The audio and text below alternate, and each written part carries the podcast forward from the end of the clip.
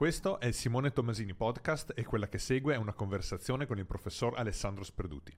Alessandro è professore ordinario dell'Università di Padova ed insegna il corso di laurea magistrale in Computer Science, occupandosi, tra le altre cose, di intelligenza artificiale e deep learning. In questa conversazione parliamo di intelligenza, intelligenza artificiale, quelli che sono i rischi e quelli che sono i benefici. Se desideri supportare questo podcast puoi farlo iscrivendoti al canale, cliccando mi piace oppure seguendoci sui social. Buon ascolto. Che cos'è l'intelligenza? Eh, è difficile dare una definizione di intelligenza. Eh, se pensiamo al mondo, diciamo, nella natura, possiamo parlare di intelligenza anche per quanto riguarda gli animali, quindi spesso noi abbiamo la presunzione di essere l'unico l'unica entità vivente del mondo che è, dotata di intelligenza. Esiste anche intelligenza sociale, ad esempio le formiche sono in grado di organizzarsi in modo da avere comportamenti intelligenti finalizzati a, quello che è il loro obiettivo, ad esempio di procurarsi cibo. Eh, per gli umani anche è difficile dare una definizione formale di intelligenza. Io ho una definizione da proporti, però volevo sapere cosa ne pensi. Um, può essere che l'intelligenza sia la capacità di risolvere problemi? Uh, non necessariamente, uh, bisogna vedere come si definisce il problema, uh-huh. perché per esempio la, l'intelligenza relazionale uh, risolve il problema di come porsi verso altre persone in modo da farle sentire a loro agio e essere in grado di scambiare informazioni o anche emozioni in maniera facile e senza ostacoli. Sì, in quel senso, nel senso che qualsiasi task può essere visto nell'ottica di un problema, problema non in senso eh, negativo, non per dare un giudizio di valore in merito all'atto in sé, no? però il fatto, il, che ne so, per cui l'intelligenza espressiva può risolvere il problema di un significato che io ho nella mia testa e voglio farlo giungere a te, no? Da un certo punto di vista anche un po' qualsiasi espressione umana può essere vista come intelligenza, per cui penso ad esempio un, un pittore che dipinge, no? ha un problema e il problema è che dentro di sé, nella sua testa, c'è un'immagine chiara e lo deve trasferire poi su una tela. No? E, um, quindi in quest'ottica qua l'intelligenza potrebbe assomigliare un po' alla risoluzione di problemi o, o, alla, o alla riuscire a portare a termine un task forse. Uh, sì, c'è sempre eh, magari non esplicitato una funzione obiettivo, una, un goal, una, un obiettivo che si vuole raggiungere. Okay. E, e, spesso si usa il concetto di intelligenza in quel senso lì, cioè eh, dato un problema, un problema significa raggiungere un obiettivo, no? sì. che può essere di varia natura. E quando parliamo di intelligenza si pensa uh, non solo alla possibilità di raggiungere l'obiettivo, ma di solito anche farlo rapidamente. Quindi okay. eh, diciamo forse ci sono due livelli, e si può anche dare un grado di intelligenza, no? per sì. cui si dice che una persona non è in grado se non riesce a risolvere il problema e poi c'è la persona particolarmente brillante e intelligente che risolve il problema molto velocemente. Quindi eh, diciamo, possiamo anche dare forse una gradazione di quella che è eh, diciamo, l'intelligenza. Certo, un po' assomiglia anche alla differenza tra efficacia ed efficienza, no? Forse, cioè il fatto c'è un'efficacia nel risolvere i problemi, poi c'è anche un'efficienza, nel senso esatto, che... quindi se, mm. com- se, tutte e due sono al top abbiamo una persona considerata molto intelligente. Certo. Um, bene, ci ho detto, che cos'è l'intelligenza artificiale? Ecco, l'intelligenza artificiale è un po' più difficile perché eh, siccome dobbiamo insegnare ad un computer a comportarsi in maniera intelligente, mm-hmm. eh, un computer ha bisogno uh, di istruzioni precise e formali. Uh, e quindi è difficile dare una definizione formale di, del nostro concetto di intelligenza, eh, la comunità scientifica ha trovato come accordo per il momento quella di pensare a un'intelligenza artificiale come un agente razionale uh-huh. in grado di eh, appunto raggiungere un obiettivo, quindi viene definita una misura di performance, di prestazioni rispetto ad un particolare task sì. e con le risorse a disposizione che possono essere finite la gente ra- ra- in maniera razionale eh, cerca di massimizzare il più possibile eh, le prestazioni. Quindi questo non significa che eh, il, la gente eh, abbia successo nel sì.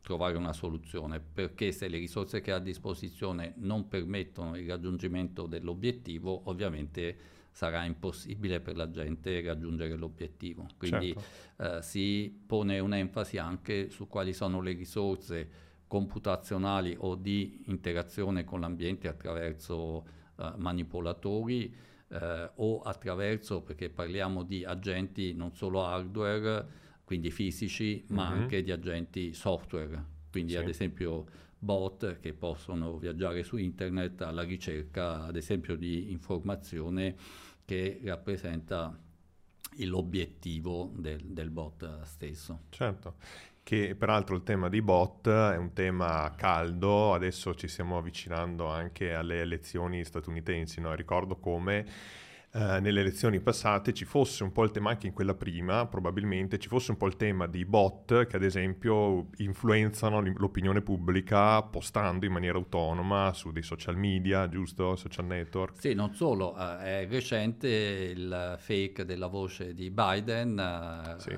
che appunto non era lui e, e, con un messaggio che essenzialmente cercava di danneggiare la, la, campagna elettorale di Biden. Sì, sì, che è un po' il problema dei deepfake, è un po' il problema di queste intelligenze artificiali che sono ormai talmente evolute che riescono a, di fatto a creare da un punto di vista audiovisivo praticamente qualsiasi cosa, mi pare, mi pare di capire. Sì, diciamo che la qualità che si può raggiungere è molto alta. Eh, questo è dovuto al fatto che eh, i media ormai eh, lavorano in digitale quindi l'idea è quella di utilizzare appunto questi sistemi per poter generare tutta una serie di eh, diciamo, immagini, suoni, anche testo che sono difficilmente distinguibili da quella che può essere una uh, registrazione da un umano. Certo. Quindi eh, di fatto questo è la realtà già da diversi anni e con il tempo eh, questi metodi si stanno affinando sempre di più. Facendo un passo indietro dal punto di vista di persona che non è addetta ai lavori, no? Quindi io sono una persona che curiosa, però diciamo non, non, non vivo all'interno del mondo ecco, del, del, software, dello sviluppo software o dell'intelligenza artificiale. Diciamo, credo che per la grande popolazione ci sia stato un grande spartiacque più o meno un anno fa, se non ricordo male, quando già ChatGPT è diventato improvvisamente di dominio pubblico quindi questa intelligenza artificiale, questo modello linguistico mi sembra che si autodefinisca, che è in effetti abbastanza, come dire, eclatante no? nel modo che ha di rispondere alle domande, nel senso che se interagisci con, questa, con questo strumento hai la sensazione di avere a che fare con, con, con un essere umano. E, ehm, se capisco bene, questo, questa capacità, diciamo, di ingannare, tra virgolette, sembrare un essere umano, viene chiamato il test di Turing, è corretta come definizione oppure no? No, diciamo che Turing eh, negli anni 50 aveva proposto questo test eh, che consiste nel avere un scenario in cui c'è un umano che interagisce con un'entità che è dietro di un muro attraverso un canale di comunicazione, quindi non sa chi c'è dietro il muro e uh, scambiando messaggi in linguaggio naturale deve capire se dall'altra parte del muro c'è un umano o una macchina. Esatto. Quindi secondo Turing uh, l'intelligenza artificiale uh, poteva essere definita e certificata come intelligente solo se riusciva a ingannare l'umano che interagiva con, con lei. Con essa. Mm. Di fatto è già diciamo, questo tipo di test in parte era già stato passato da uh, un bot negli anni 60, Elisa, che usava delle tecniche di comunicazione, uh, diciamo, in ambito psicologico mm-hmm. e era riuscita ad ingannare uh, più di qualche umano nel uh, okay. far credere che eh, fosse umano. Okay. Eh, di fatto però eh, è considerato il test di Turing come abbastanza mm, ragionevole per eh, capire se c'è intelligenza oppure no. Quello che succede però con uh, strumenti tipo ChatGPT è eh, in ambito scientifico vengono chiamati parrot, quindi pappagalli, okay. perché di fatto riproducono quella che è uh, un diciamo, um, tipo di creazione di sentenze plausibili eh, del, dell'umano. Mm. Eh, aggiungendo a questo però anche eh, del contenuto eh, informativo. Questo si ottiene attraverso eh, essenzialmente due tecniche combinate insieme, eh, oltre al fatto di aver aumentato la dimensione del, del, modello, di cui magari poi parleremo successivamente, una tecnica è il self-learning sì. eh, e l'altra tecnica è quella del rinforzo tramite feedback umano. Okay. Quindi OpenAI, che è la, diciamo, la società che ha, ha creato ChatGPT, anche grazie al supporto poi di Microsoft che ne ha acquisito i diritti sul, sul modello. E ha chiuso, eh, giusto? Il, se capisco bene, non è più open, ma è diciamo... Esatto, diciamo che è nato originariamente come una decina di anni fa come una società, una startup che doveva eh, contribuire allo sviluppo dell'intelligenza artificiale in maniera open. Mm. Eh, questo è stato vero nei primi anni, poi dopo invece con l'acquisizione di Microsoft del modello eh, non sappiamo più, eh, non abbiamo più dettagli precisi di cosa di fatto viene eh, creato, come viene, vengono creati questi software, se non eh, a grandi linee. Eh, e, però Microsoft per diciamo, sfruttare al meglio eh, la, appunto questa proprietà di, di, questo modello ha permesso a OpenAI di eh, mettere a disposizione come servizio online eh, il modello stesso, che da cer- dal punto di vista del business è stata una grande operazione di marketing. Non indolore dal punto di vista economico perché Uh, questi modelli come ChatGPT hanno miliardi di parametri e richiedono centinaia di GPU per sia essere allenate ma anche solo per rispondere alla miriade, anzi milioni di, di query che vengono uh, fatte via internet al modello stesso. Quindi uh, il costo di mantenere eh, su questo modello non è un costo indifferente. Certo. Parliamo un attimo di complessità. È una delle idee che circola un po' nel mondo della Silicon Valley e poi eh, trapela insomma da, dai vari podcast, dalle varie persone che intervistano appunto chi lavora e chi opera in quell'ambito lì. Una delle idee è che, che ho sentito più di una volta, che alcuni ad esempio software o algoritmi, non so come sia giusto definirli, ma sono talmente complessi per cui nemmeno gli sviluppatori sanno esattamente che cosa sta accadendo all'interno. Per cui si dice che ad esempio lo stesso motore di ricerca di Google è talmente complesso eh, che nessuno sa esattamente che cosa stia accadendo dentro. È, è vera questa cosa oppure no? Ma questo è un problema fondamentale dell'informatica eh, che è stato trattato da un punto di vista formale eh, diciamo, già a, agli albori del, dell'informatica eh, è stato dimostrato che è impossibile per un computer, quindi per un programma, eh, decidere se un altro programma terminerà la sua esecuzione oppure no, dati determinati dati in ingresso. Così come anche eh, un programma non riesce a, a diciamo, diciamo, prevedere eh, tutto quello che eh, potrebbe succedere eh, dando eh, diversi input eh, in ingresso ad un altro programma. Quindi di fatto eh, questo limite è un limite magari non conosciuto dalla, dalla gente comune per quanto riguarda l'informatica, a scuola si studiano le leggi della fisica, le, diciamo, le regole matematiche uh, che ci servono per uh, le attività quotidiane, non per tutti, ma in ambito ingegneristico e così via, all'università si approfondisce questo tema.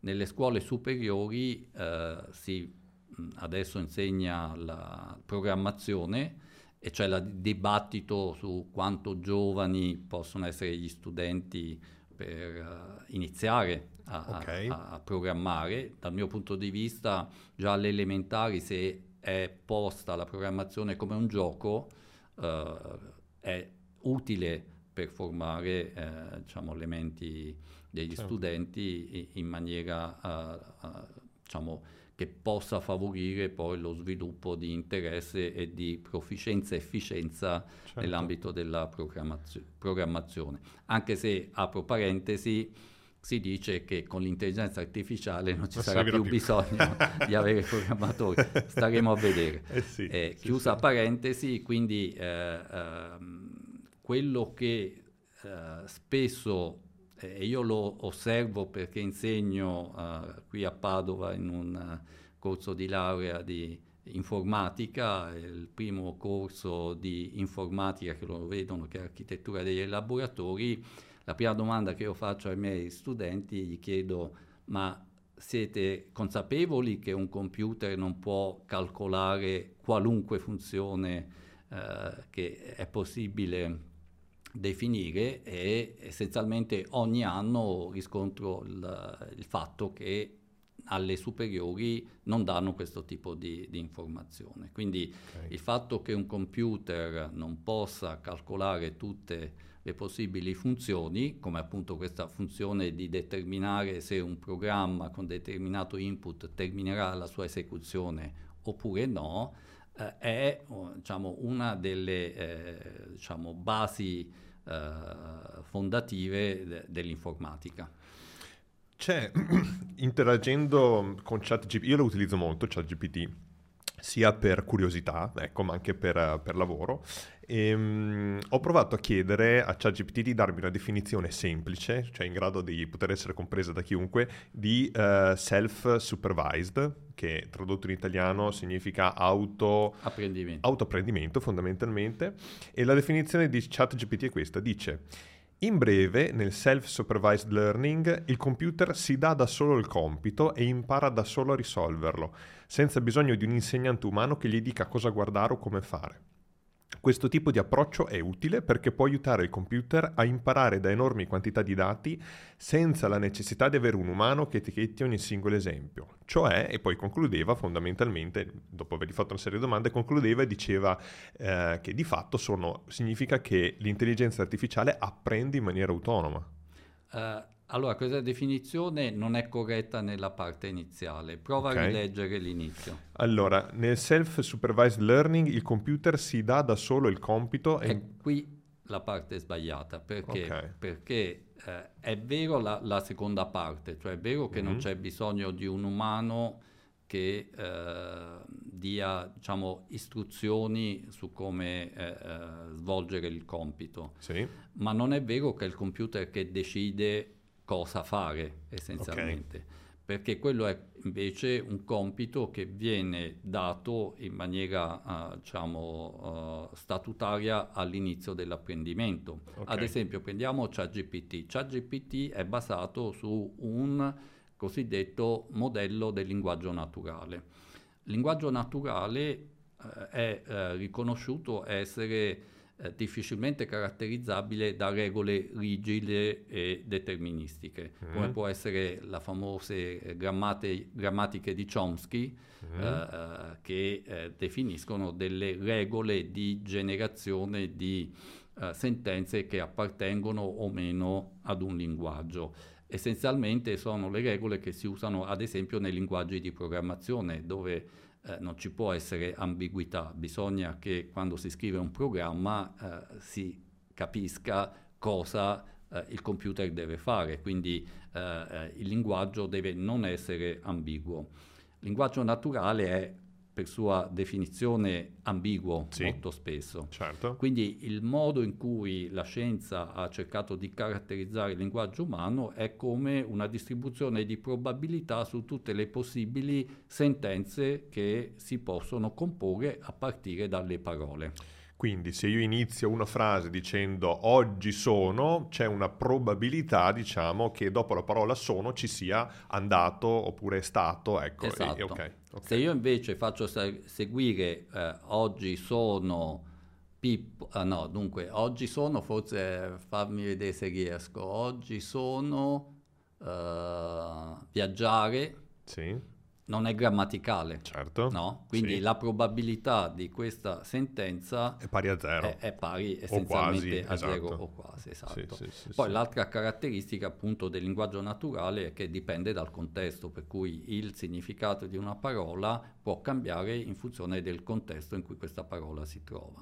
Quindi in questi tipi di eh, modelli eh, c'è l'umano che dà un, eh, appunto un compito più generale, che è sì. quello di apprendere questa distribuzione di probabilità in vari modi. Okay. Quindi eh, è vero che non c'è bisogno di un umano che eh, dice al, uh, all'intelligenza come deve uh, rispondere ad un determinato input, quindi quale deve essere l'output a un determinato input. Perché? Perché essenzialmente se vogliamo eh, per esempio caratterizzare questa probabilità possiamo semplicemente utilizzare frasi eh, nel linguaggio che ci interessa o anche indipendentemente dalla, dalla lingua, se inglese, francese, italiano. Uh, su internet è possibile accedere a una miriade di testi ben formati che quindi di fatto sono campioni di questa distribuzione di, di probabilità uh-huh. eh, e quindi possiamo ad esempio uh, insegnare uh, ad un uh, modello cosa di prevedere qual è la probabilità di continuare una frase parziale con una certa parola. Okay. Perché semplicemente eh, perché il modello è stato allenato su miliardi di sentenze e quindi è in grado di prevedere eh, quale potrebbe essere una continuazione. Di fatto quello che il modello apprende non è una relazione uno a uno, quindi funzionale, ma prende una distribuzione di probabilità sulle parole, quindi sul dizionario. Okay. Tecnicamente poi si parla anche di sottoparole perché ci sono poi anche aspetti linguistici, per esempio la radice dei verbi eh, e così via. Però se vogliamo semplificare, eh, il modello, eh, dato un certo inizio di sentenza, eh, restituisce in output una distribuzione di probabilità condizionata rispetto a quel inizio di, di sentenza. E quindi eh, il sistema può essere configurato in modo da restituire in output o la parola che ha maggiore probabilità o semplicemente si va a campionare questa distribuzione di probabilità e quindi a volte verrà fuori una parola, altre volte un'altra. Ovviamente la parola che ha probabilità più alta avrà più probabilità di essere selezionata. Okay. E questo tipo di uh, generazione può essere anche controllata tecnicamente da dei parametri nel caso di ChatGPT si parla di temperatura, che è uno dei parametri appunto che eh, serve a, a, condizionare come viene fatto il campionamento sulla distribuzione di probabilità. Okay. Quindi in quella sua autodefinizione sì. ha trascurato il fatto che eh, mm. eh, diciamo, il, eh, GPT, che è il modello eh, diciamo, di linguaggio naturale, eh, alla base di ChatGPT, poi c'è il chat eh, in più perché? Perché quel modello lì è stato poi affiancato da un altro eh, modello eh, che eh, eh, essenzialmente riproduce il feedback umano sui possibili output che il, il modello può dare proprio perché ha questa distribuzione di probabilità e, e quindi è stato uh, corretto il modello in modo da interagire secondo quella che da parte di, uh, nella prima versione di ChatGPT erano 40.000 umani che uh, avevano fatto un ranking delle possibili risposte del, del modello e quindi questo poi ha aiutato il sistema a capire come, qual è il processo logico giusto da adoperare. Ecco, se parliamo di logica, lì eh, ancora siamo lontani okay. da, da, avere un processo logico eh, convincente. Essenzialmente eh, ChatGPT, eh, tramite queste due tecniche, adesso negli sviluppi più recenti eh, è stato visto che si può rimuovere anche questo modello di rinforzo umano e usare direttamente il rinforzo dato dagli umani per migliorare ulteriormente il, il modello. Quindi se capisco correttamente, ad oggi se noi togliamo l'essere umano dal processo, l'intelligenza artificiale non riesce ad automigliorarsi completamente. Uh... Oppure no? Cioè, se, se, immaginiamo che domani la razza umana si estingua, non lo so, per qualche ragione, o comunque che gli esseri umani non interagiscono più con questi strumenti. Eh, c'è un processo di crescita che, allora, che rimane uh, oppure no? Nella situazione attuale eh, bisogna che si capisca una cosa molto semplice che Nello Cristianini nel suo libro La scorciatoia, che io consiglio di, di leggere perché è un libro che si legge molto uh, facilmente divertente, sì. uh, lui spiega in maniera, uh, diciamo, secondo me, molto convincente e intelligente il fatto che, eh, appunto, perché si chiama la, scorciatoia, è il titolo del libro, perché eh, diciamo che il, la macchina fa quello eh, per cui è stata programmata, nel senso che se si dà una funzione obiettivo, un goal da raggiungere, come raggiunge questo obiettivo non importa, semplicemente eh, il computer cerca di raggiungere l'obiettivo, magari in modi che per un umano sono considerati non etici. Mm-hmm. No? Okay. Eh, faccio un piccolo uh, esempio, rubo Annello mm-hmm. un uh, episodio, diciamo un, una, una, uh, una, un racconto che lui usa per esemplificare questo tipo di situazione perché lui fa riferimento a un racconto gotico di una famiglia eh, inglese sì. eh, di eh, umili origini dove hanno il figlio che lavora in fabbrica, hanno un mutuo sulla casa e una sera eh, un amico di famiglia li va a trovare di ritorno da un viaggio in Asia okay. e gli porta come eh, regalo una zampa di scimmia. Sì. La zampa di scimmia dice ha poteri magici, per cui uh-huh. loro possono esprimere uh, tre desideri uh-huh. e mhm. questi desideri saranno poi dopo realizzati. Allora, dopo aver salutato l'amico, la famiglia uh, di sera fa la riunione uh, di famiglia, diceva quali sono i desideri che vorremmo. Allora, tutti concordano che la prima cosa è la casa, per cui eh, hanno bisogno di 200 sterline, questo è un racconto del 1800, sì. per estinguere il mutuo sulla casa eh, e quindi eh, sarebbe utile eh, avere questi 200 sterline, per cui questo è il desiderio della sera, per cui vanno a dormire sperando che la mattina successiva eh, questo desiderio sia esaudito. La mattina si svegliano, fanno colazione, non succede niente, il figlio va a lavorare, e allora eh, i genitori rimasti a casa dicono ma questa zampa di, di scimmia non, non, serve a nulla.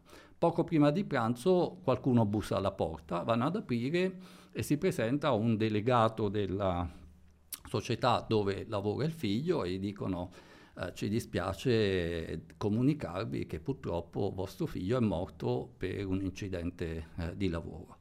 Però per compensarvi di questa perdita vi offriamo 200 sterline eh, in modo che eh, almeno ci sia un contributo. Certo. Ecco, certo, quindi questo certo. è... Che la eh, morale un po' che anche le conseguenze, no? Tu si può avverare, tra virgolette, un desiderio, ma però possono esserci delle conseguenze, no? pag- un prezzo da pagare. Esatto. Per... Mm. Quindi, eh, diciamo, la, uh, perché la comunità europea spinge molto su questa idea della trustworthy AI, quindi sì. un'AI che sia affidabile, eh, che sia trasparente, eh, che sia eh, non dannosa per l'umano, proprio per questo motivo, mm-hmm. per cui eh, l'idea anche di avere il, uh, l'AI Act, quindi questa regolamentazione dell'intelligenza artificiale per cercare di porre dei paletti o comunque dare un contesto legislativo che regoli il modo in cui l'intelligenza artificiale viene a essere utilizzata e che tipo di eh, intelligenza vogliamo, si basa proprio su questa osservazione, cioè sul fatto che eh, parliamo di un computer, anche ChatGPT non ha una sua coscienza, la coscienza è anche un altro aspetto forse dell'intelligenza sicuramente quella umana. Uh, e il linguaggio di fatto è un veicolo poi uh, de- dell'intelligenza perché permette di trasmettere i- informazione. E computer, perlomeno in questo momto, non ha, non ha coscienza. Sebbene eh, eh, se è difficile definire intelligenza, definire coscienza probabilmente è ancora più difficile. Che cos'è Chiamiamola la autocoscienza. Autocoscienza, ok. Quindi il, okay. La, la, consapevolezza... la, consapevolezza... di essere un'entità, uh, un individuo che uh, interagisce con l'ambiente certo, e con altri... Certo. Uh, una, una, delle cose che a me ha sempre affascinato è l'idea che anche con questa definizione di autocoscienza per certi versi si potrebbe ipotizzare, o perlomeno ho sentito alcune persone eh, sviluppare questo argomento e le ho trovate credibili, non sono riuscito a trovare delle falle logiche in questo argomento, si può ipotizzare che persino il regno vegetale sia dotato di una sorta di autocoscienza, no? perché gli alberi, i fiori, voglio dire, modificano il colore dei petali a seconda del fatto che questo eh, aumenti la probabilità che le api si fermino no, su quel fiore in particolare. Quindi forse l'autocoscienza è veramente qualcosa che non è solo dell'essere umano, ma è proprio della... Allora lì ci sarebbe molto da mm. discutere, nel senso che eh, l'evoluzione eh, funziona proprio, eh, si considera funzionare proprio in modo da uh, favorire questo, diciamo, la... Uh, la creazione di eh, esseri, mm-hmm. sia vegetali che animali, eh, in grado di sopravvivere all'interno del proprio ambiente e anche di eh, poter continuare nel, sì. in questo tipo di eh, diciamo, uh, situazione. Ehm, quindi può vedere, si può vedere quell'adattamento come un adattamento di tipo meccanico piuttosto certo. che... Cioè l'evolu- la, è l'evoluzione che la forza motrice, non l'autocoscienza. Mm. Esatto, okay. anche se eh, diciamo mh, ci sono personaggi eh, della scienza, anche della tecnologia, come ad esempio Federico Fagin, mm-hmm. che pensa che tutto sia uh, diciamo, uh, un'espressione di uh, una forza quantistica del mondo e che quindi siccome lui parte da una uh, osservazione del fatto che di fatto tutti noi siamo connessi uh-huh. eh, perché eh, ci troviamo immersi in un ambiente diciamo di materia, di chimica, sì. che anche se non riusciamo a percepirla in maniera esplicita, eh, permette di scambiare eh, informazione. e quindi la, la, fisica quantistica di fatto mh, presuppone anche che ci possa essere l'entanglement di due particelle molto distanti fra di loro, quindi che si influenzino uh, fra di loro. Eh, lui ritiene che uh, sia la natura quantistica della materia che porta uh, a, a, delle espressioni che poi sono gli esseri umani e diciamo tutti eh, gli esseri viventi del mondo e che eh, l'autocoscienza eh, sia una parte di questo tipo di eh, diciamo, fisica che eh, eh, è di fatto eh, esprime delle identità nella unità del, de, del mondo. Cioè, Quindi qui andiamo diciamo, su delle teorie eh, che sono difficilmente eh, diciamo, verificabili col certo. metodo scientifico perché per definizione metodo scientifico ha bisogno di fare misure, cosa che in ambito quantistico certo, diventa molto difficile. diventa difficile, di fatto impossibile,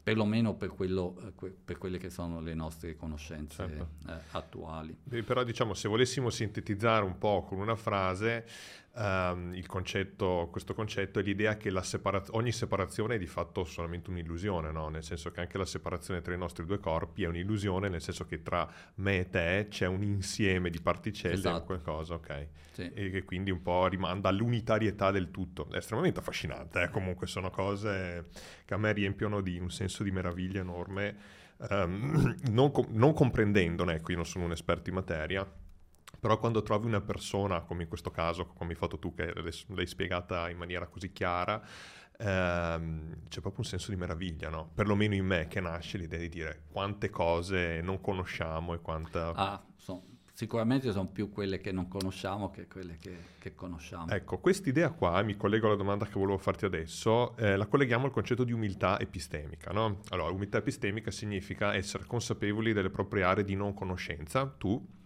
hai appena mostrato di essere un uomo di scienza vero e proprio, nel senso che appunto dici le cose che non conosciamo sono molte di più rispetto a quelle che conosciamo. No? Il vero uomo di scienza o donna di scienza, la persona di scienza, persona. ecco, la persona di scienza è quella persona che sa porsi di fronte al mistero chiamandolo come tale, dicendo questo è un mistero, noi conosciamo fin qua.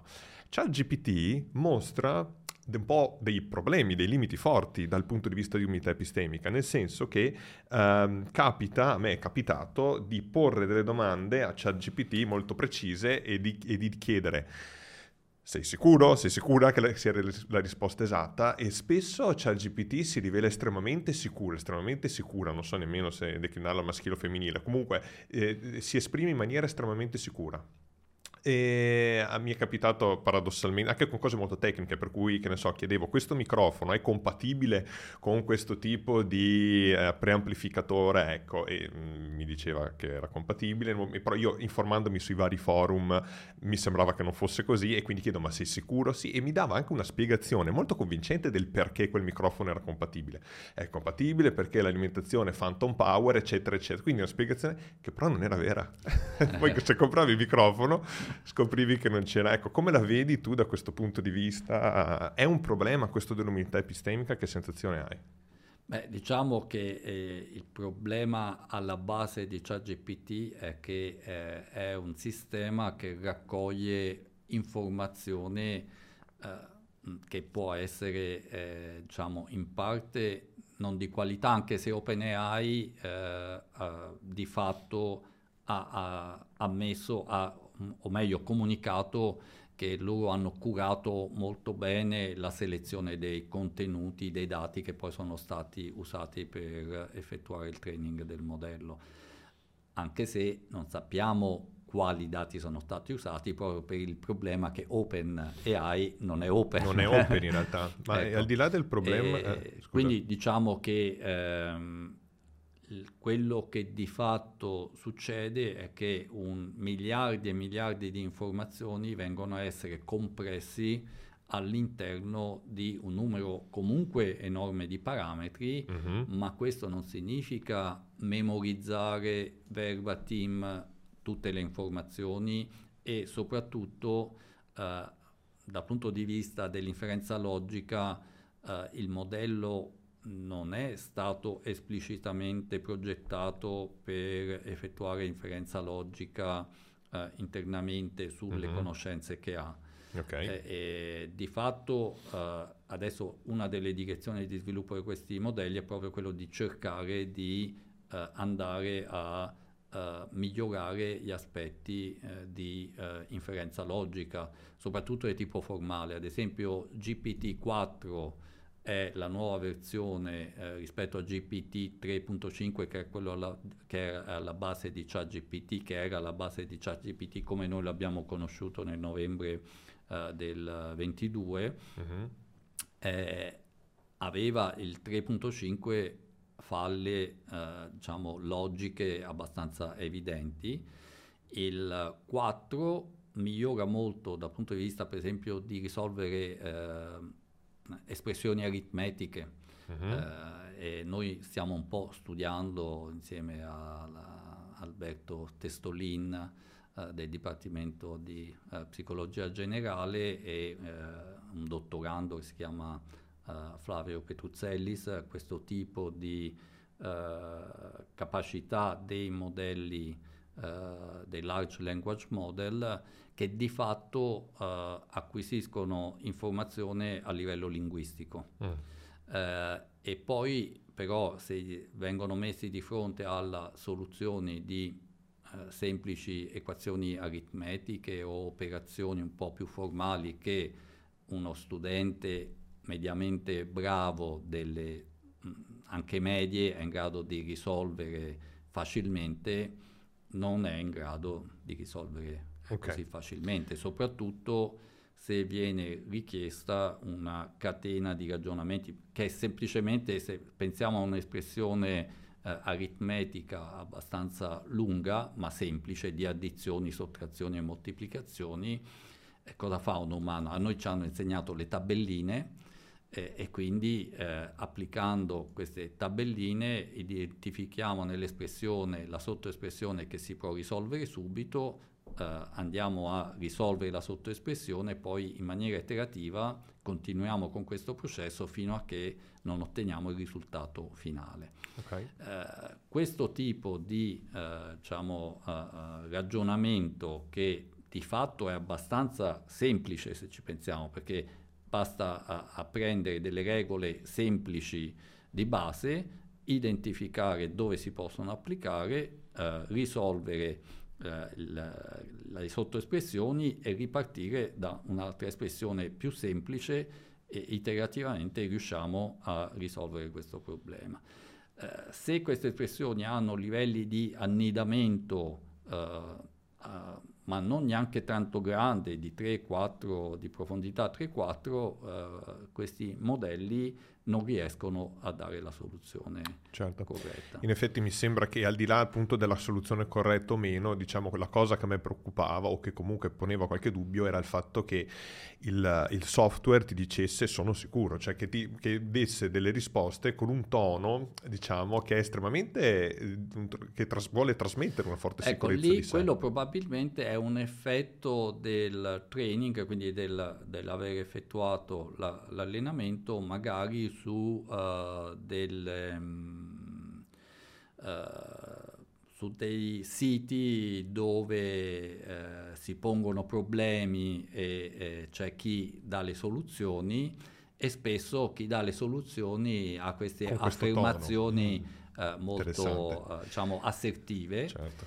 e eh, di fatto questo succede in maniera abbastanza trasversale indipendentemente da qual è la natura eh, del discutere. Sì. E eh, probabilmente, questa è una mia ipotesi, eh, il modello vede frequentemente questo tipo di risposta molto mm. assertiva e non fa altro, essendo un pappagallo, a, interessante, a, a molto ripetere, interessante. A ripetere. Quindi l'arroganza esatto. di ChatGPT non è altro che un riflesso dell'arroganza nostra. Esatto.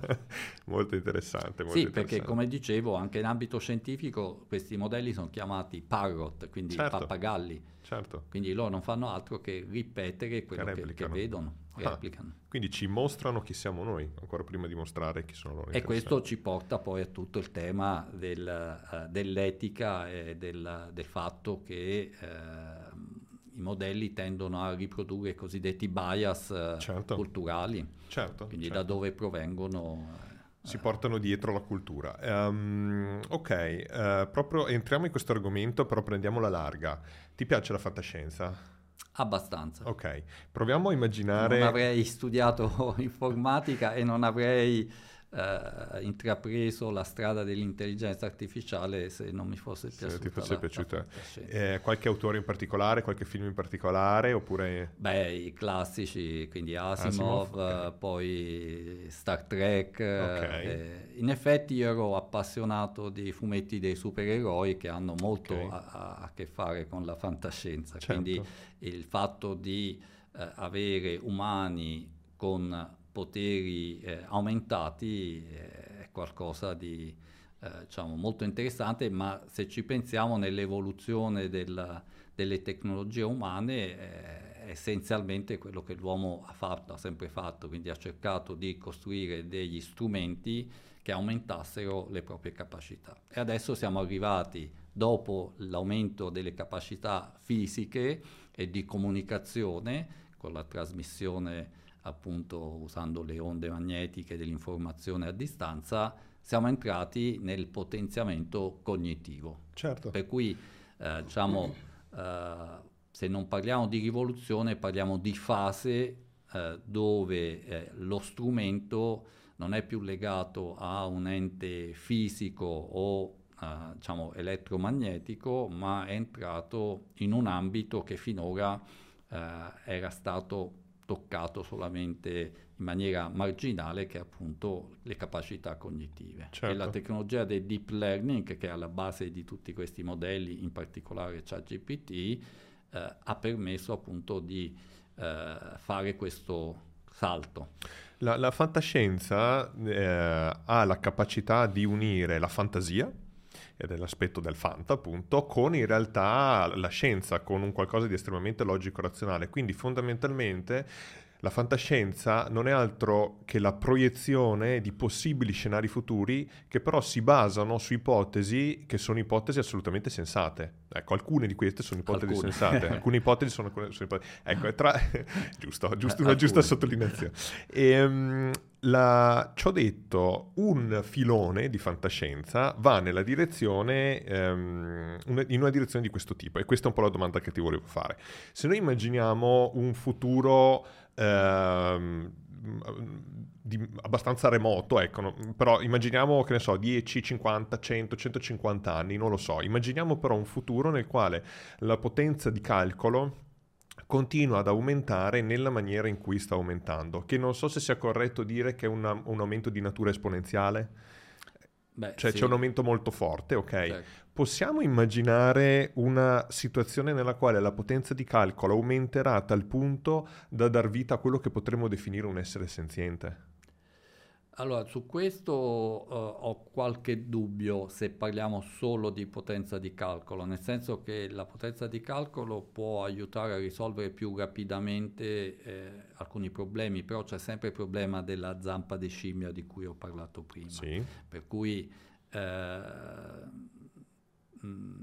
Il problema che abbiamo adesso, è, o potenziale problema, è che questa tecnologia del deep learning di fatto uh, cosa uh, realizza? Realizza delle funzioni matematiche molto complesse, uh, complessità significa dal punto di vista tecnico non linearità, e la nostra conoscenza della matematica non lineare è molto molto limitata, mentre eh, dal punto di vista di funzioni, chiamiamole semplici, dove di fatto dal punto di vista matematico si parla di funzioni lineari, abbiamo strumenti che si sono sviluppati nel tempo e che riescono a caratterizzare queste funzioni, quindi eh, sappiamo come queste funzioni si comportano. Uh-huh. Nel momento in cui si introduce la non linearità può accadere l'inaspettato. Sì. E questo è accaduto per esempio quando questi modelli linguistici sono stati fatti crescere di dimensione.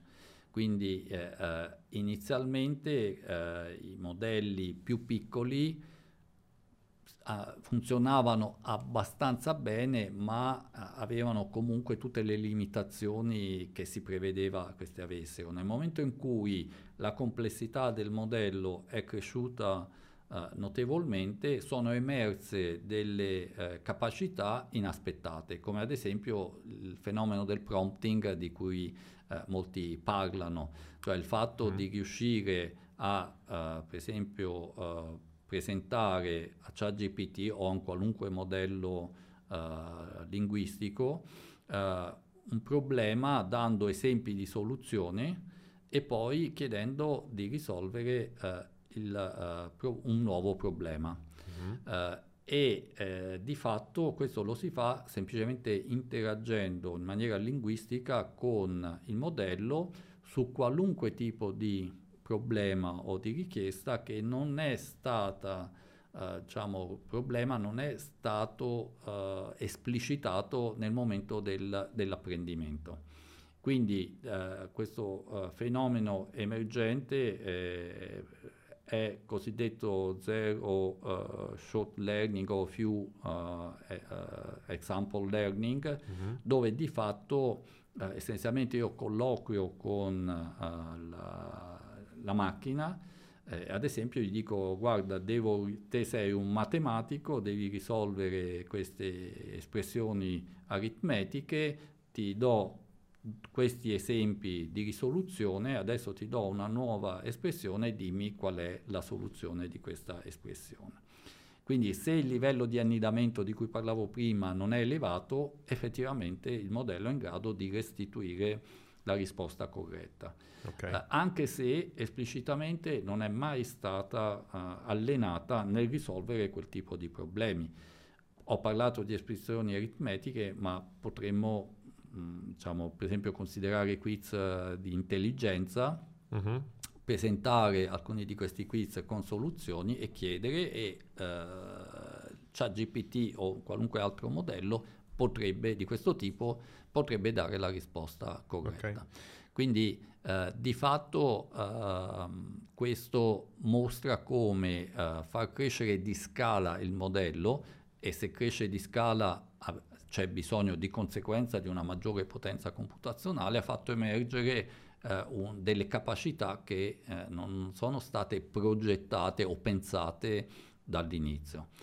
Uh, poi eh, sappiamo benissimo che eh, ognuno di noi pensa di sapere cosa c'è nella testa di un'altra persona, ma questo non è vero. Per cui la complessità di questo modello, il fatto di utilizzare funzioni non lineari, rende difficile anche eh, capire cosa questi mm. modelli possono fare. Essenzialmente è una marea di numeri e, e e da lì non si riesce a capire effettivamente eh, cosa potrebbe succedere se eh, con un determinato input, ad esempio c'è una uh, startup che è nata come una, diciamo, un branching di OpenAI, alcune persone che, erano, che lavoravano in OpenAI, uh, Anthropic si chiama questa okay. società, ha uh, fatto questo esperimento e ha uh, di fatto creato un large language model a due facce. Cosa significa? Che si comporta in maniera corretta e diciamo, etica fino a che non gli viene dato come input una parola chiave che mm-hmm. la fa comportare invece in maniera non etica. Ok.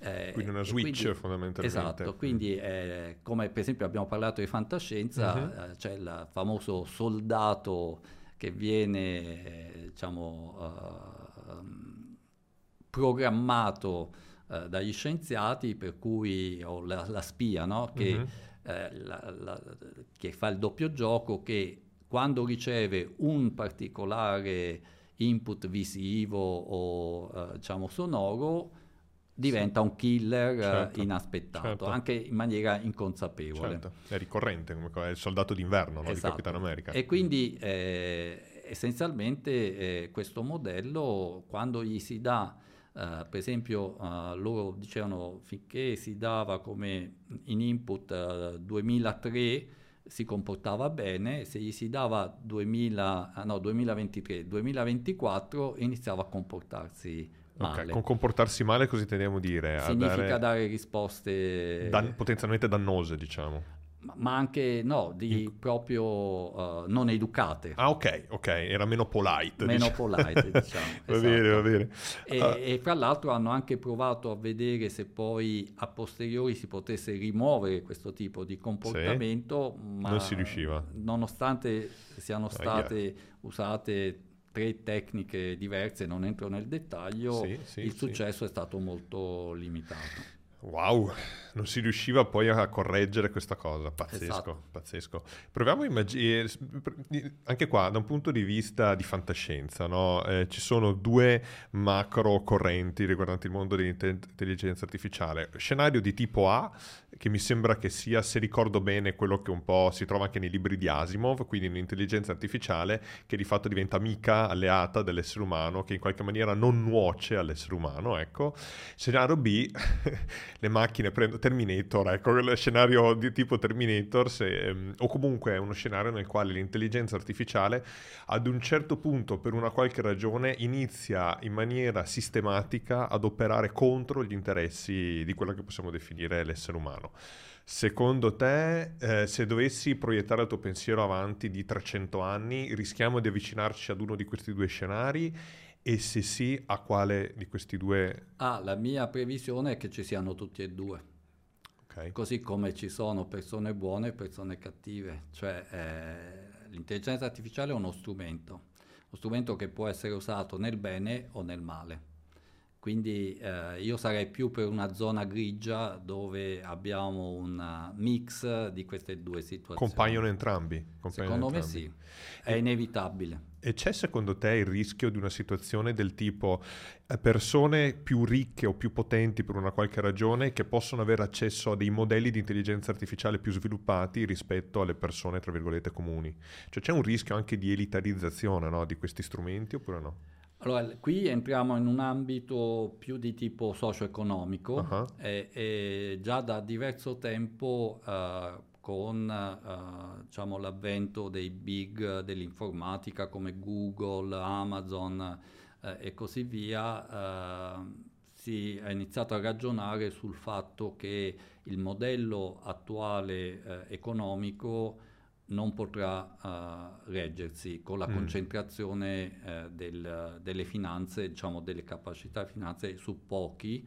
Uh, perché questo? Perché il modello consumistico, perlomeno quello occidentale attuale, si basa sul fatto che ci sono tante persone, tantissime persone che hanno un reddito, magari basso, che però consumano. Uh-huh. Quindi hanno sufficiente eh, soldi per poter far girare l'economia.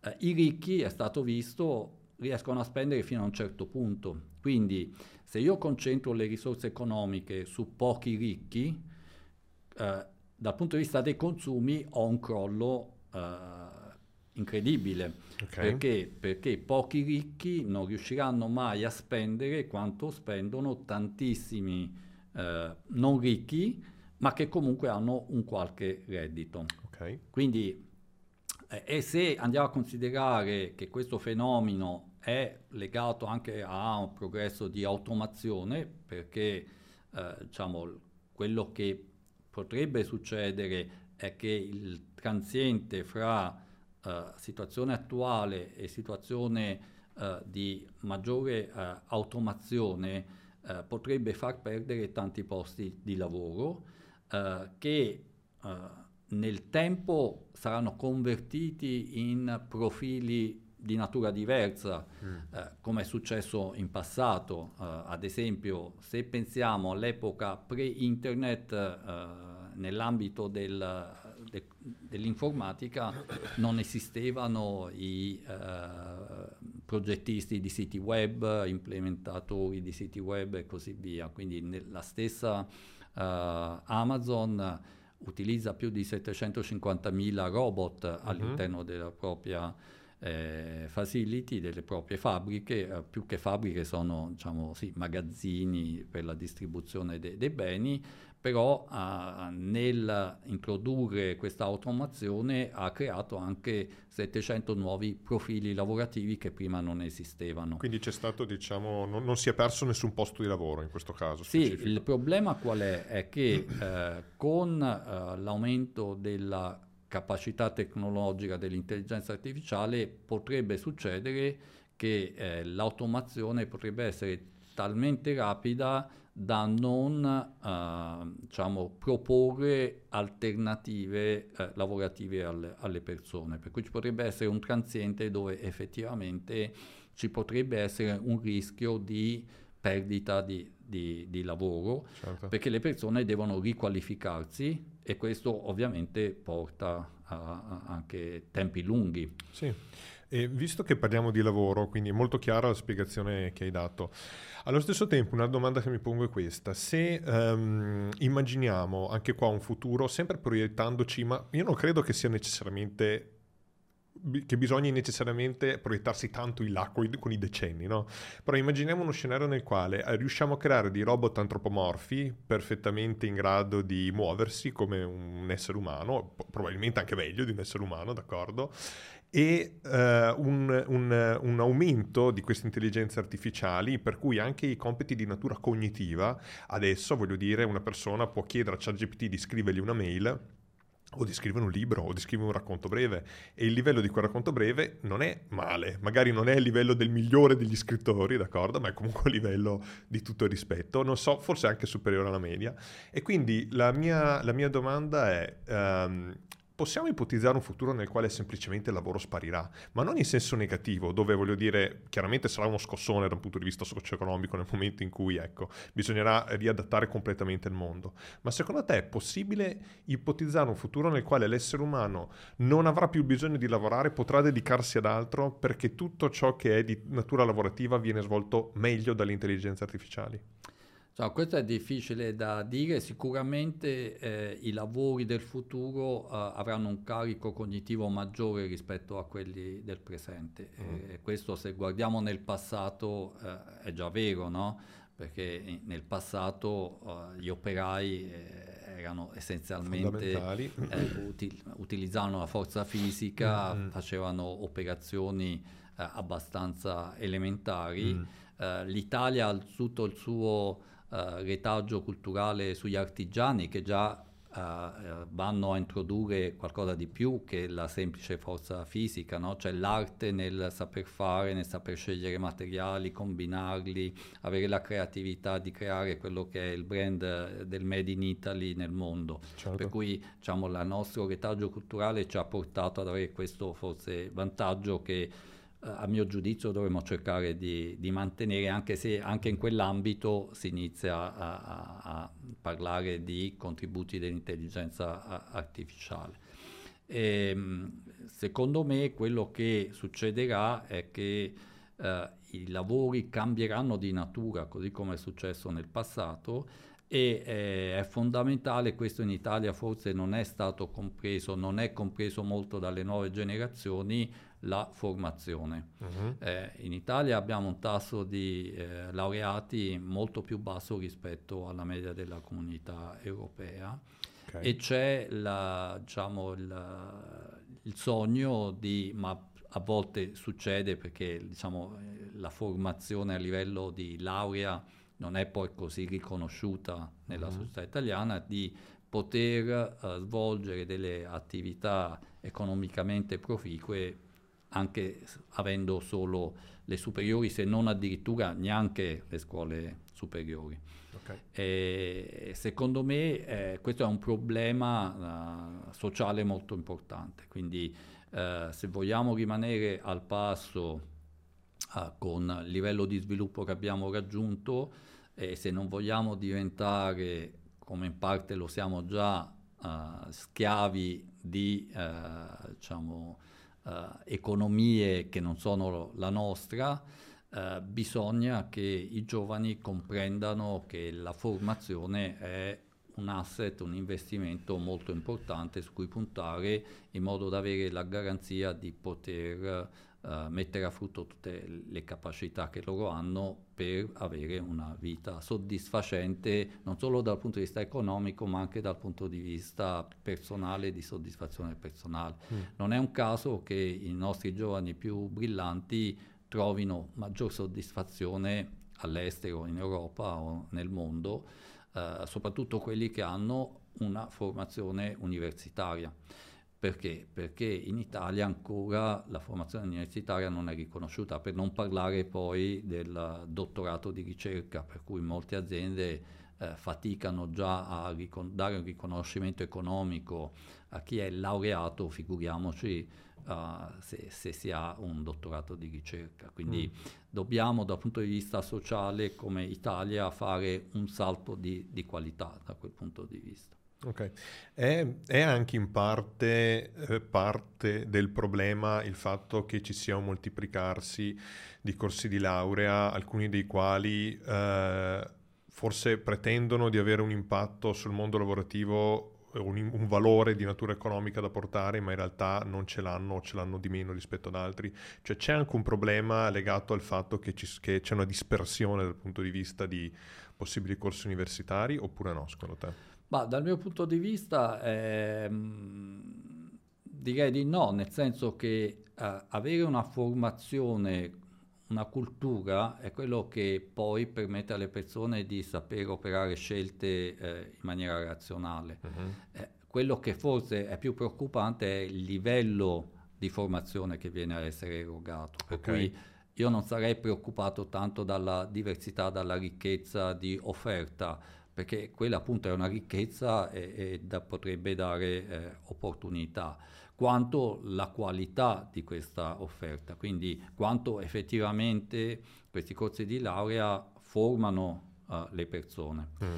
Eh, poi c'è il, il tema che eh, eh dal punto di vista dell'economia industriale e così via, eh, ancora viviamo un po' sugli allori degli anni 60 eh, dove c'è stato il boom economico, uh-huh. eh, dove diciamo, oggettivamente l'Italia ha fatto un salto di, di qualità per cui è passato da una uh, società prettamente agricola ad una industriale. Uh-huh. Eh, però eh, il modo di eh, pensare, no, adesso non vorrei generalizzare, ma ci sono molte piccole e medie aziende che da una parte sono la forza dell'economia italiana, però sono anche un punto di debolezza, soprattutto nelle economie globalizzate dove eh, la dimensione piccola non aiuta dal punto di vista della sfida tecnologica. Mm. Quindi eh, forse quello che eh, potrebbe eh, essere utile per l'Italia è porre maggiore attenzione alla formazione scientifica e tecnologica. Certo. Dal punto di vista delle superiori io sono uh, convinto mm. che uh, non si debba anticipare troppo una formazione tipo specialistica come magari uh, parte del, dell'industria chiede. Uh, perché osservo uh, molto banalmente che i miei studenti eh, che provengono ad esempio dal liceo classico sì. sono quelli che eh, performano meglio.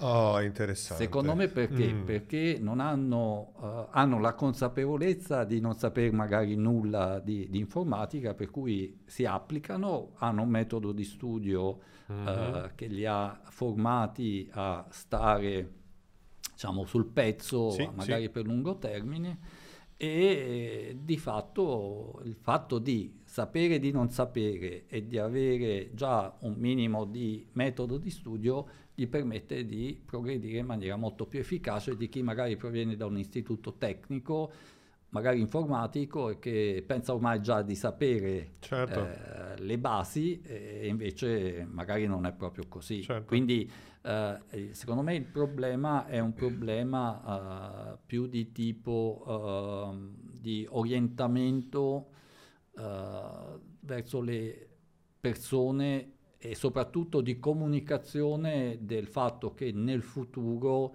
uh, ci saranno sempre meno uh, lavori per cui è sufficiente una licenza superiore eh, perché certo. chi dice ok formiamo, avviciniamo più il mondo del lavoro già a livello delle superiori come per esempio succede in Germania è un ragionamento secondo me di medio termine, ma a lungo termine non so quanto questo mm. possa effettivamente pagare, ma magari mi sbaglio.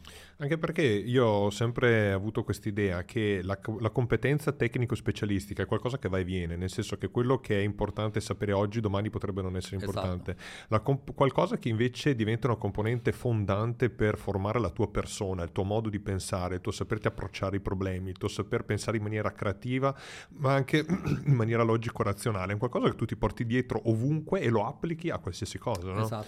Per cui quest'idea mi ritrovo, mi ritrovo tantissimo con quest'idea. Tra l'altro, Uh, per concludere, uh, chi ha il dottorato di ricerca è una persona che sa riconoscere la complessità dei problemi uh-huh. e sa quali possono essere gli strumenti più adatti per risolvere determinate categorie di problemi. Parlo adesso in ambito informatico, che è quello che io conosco, uh, e eh, è una, questa è una capacità che nelle aziende italiane sarebbe molto utile. Perché?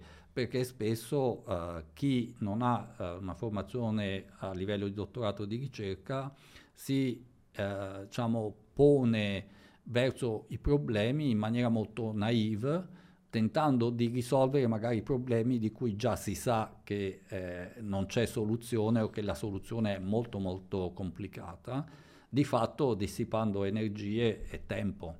Certo. Eh, quindi secondo me aziende italiane strutturate che lavorano per esempio in ambito tecnologico dovrebbero avere almeno un dottore di ricerca in grado di identificare eh, la complessità dei problemi e eh, anche eh, eventualmente usare indicare quali sono gli strumenti più adatti per risolvere i problemi, sì. magari in maniera parziale o secondo determinati eh, confini operativi.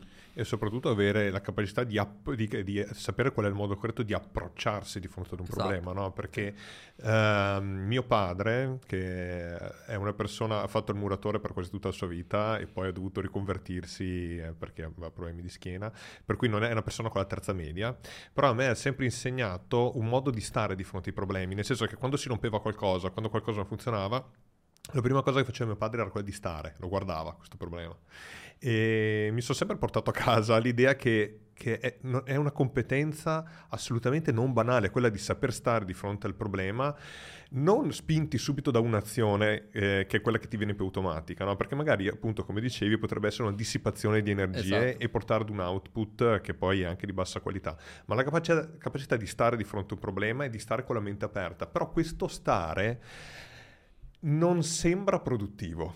È, è questo no, quello che frega forse l'azienda italiana, che è un qualcosa che se tu lo vedi, sembra uno che sta di fronte ad un bicchiere e dici stai perdendo tempo, mentre in realtà ci sono anche quelli che perdono tempo, eh, per carità, però anche un approccio che tenga conto di tutta la complessità di un problema richiede questa capacità di stare, che probabilmente appunto un ricercatore la deve sviluppare, fa proprio parte del suo iter, del suo sì. percorso. Tra l'altro adesso apro una parentesi però che è sempre competente, eh, diciamo che riguarda sempre questo aspetto, eh, OpenAI...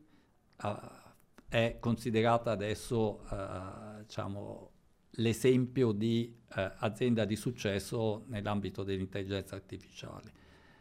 Quando è stata creata OpenAI? Una decina di anni fa. Ok.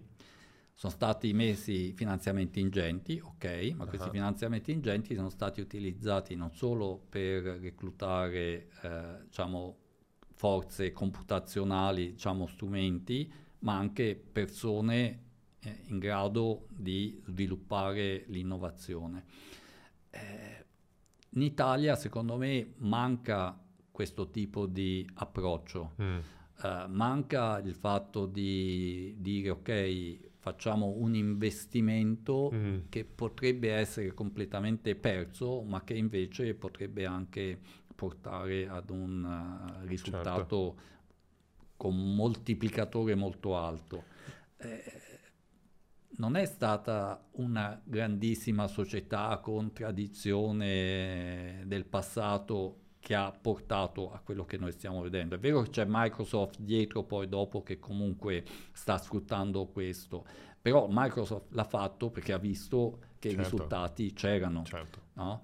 Per cui io mi chiedo sempre come mai eh, in Italia non abbiamo questa uh, mentalità di tipo imprenditoriale dove eh, diciamo, non c'è semplicemente l'idea di io faccio un investimento perché voglio che fra uno, massimo due, tre anni ci deve essere subito il ritorno. Mm.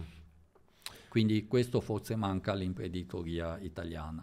Però ripeto, eh, magari non ho la visione eh, abbastanza larga per eh, comprendere i meccanismi italiani o che portano che a questo? Eh, è una grande domanda, anch'io non, non, non, ho la, non, ho idea di quale possa essere la risposta al perché non esiste questa. Credo che sia probabilmente un mix di abitudini del passato, di infrastrutture, di, di sistemi, probabilmente anche burocratici. Voglio dire, abbiamo in Italia degli esempi come Olivetti, mm, sì. che, che, ha portato... Diciamo, Estremamente innovativo. Esatto, in passato c'era molto più eh, diciamo, propensione al rischio o mm. interesse verso l'innovazione mm. e verso eh, diciamo, la creazione di valore Uh, che si basava molto anche su credere nel, uh, nell'umano che era in grado di mm. realizzare uh, qualcosa che ancora non esisteva. No? Sì, forse e, come popolazione abbiamo perso un po' di magia, un po' di, di quella creatività, no? che però noi italiani dovremmo avercela pure. Beh, nel... Molto probabilmente, adesso non vorrei eh, parlare male della politica, ma c'è mm. un certo tipo di politica che guarda più al consenso che alla risoluzione certo. dei problemi.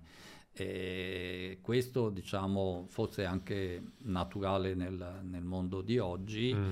Eh, non a caso negli Stati Uniti, dove OpenAI si è sviluppato, c'è eh, questo concetto di eh, mercato libero, eh, c'è anche appunto molto dibattito sul fatto che mentre in Europa si sta cercando di porre dei, delle regole, eh, negli Stati Uniti è il mercato che impone le regole. Certo. Adesso anche l'India si sta muovendo da questo punto di vista, si vuole porre nel mezzo fra quella che è la visione eh, diciamo molto regolamentatoria, sì. passatemi il termine, eh, eh, della, dell'Europa rispetto a quella completamente liberista de- degli Stati Uniti. Certo, non è un equilibrio facile da trovare, no? quello tra troppa o troppa poca regolamentazione e probabilmente quello è sicuramente uno degli ambiti su cui dobbiamo, dobbiamo crescere. Um, quali sono secondo te le applicazioni più promettenti delle intelligenze artificiali? Ah, secondo me eh, tutte, nel senso che l'intelligenza artificiale può essere usata in maniera pervasiva. Mm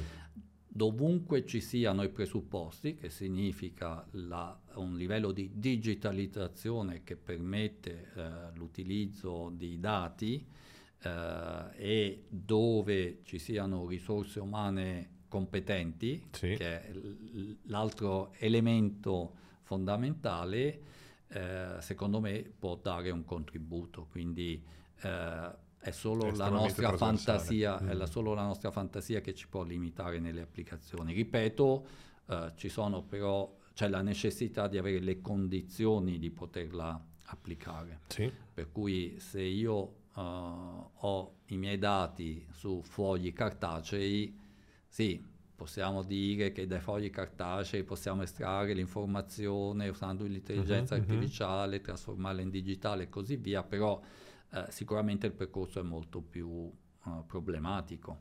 Certo. Eh, quindi eh, secondo me l'importante è avere un primo passo di digitalizzazione che quindi diventa un abilitatore poi per uh, applicazioni di intelligenza artificiale. E i potenziali rischi invece dell'intelligenza artificiale, quali sono le cose alle quali dobbiamo stare particolarmente attenti? Beh, eh, sicuramente quello di cui ho parlato prima, cioè del fatto che se andiamo a lavorare con questi modelli di deep learning, la comprensione di cosa succede è, è abbastanza scarsa. Quindi... Scatole nere, non vediamo cosa succede esatto, dentro. Mm. Esatto, quindi da qui infatti la ricerca si sta uh, molto impegnando nel cercare di aprire un po' questa scatola mm. nera e quindi cercare di sviluppare sistemi che per costruzione sono più comprensibili e possono essere interpretati dal, uh, dall'uomo. Uh, sinceramente non so fino a quanto diciamo, fin, fino a che punto si potrà a, arrivare ehm, perché eh, appunto la complessità che questi modelli hanno non necessariamente implica che un umano sia in grado di comprendere certo. quello che succede. No? Quindi qui eh, bisogna sempre eh, ricordarci che problemi semplici richiedono soluzioni semplici, problemi complessi richiedono soluzioni complesse. E quindi quanto un umano possa avere questo sotto controllo mm. eh, non sono sicuro, o meglio, possiamo sviluppare questo tipo di tecnologie, possiamo sicuramente risolvere problemi che adesso sono difficili da risolvere, ma ci saranno sempre problemi più complessi che richiederanno soluzioni ancora più complesse. Certo. Quindi secondo me è una corsa senza fine eh, e in parte dobbiamo accettare il rischio, mm. così come succede anche con i macchinari, per esempio un'automobile.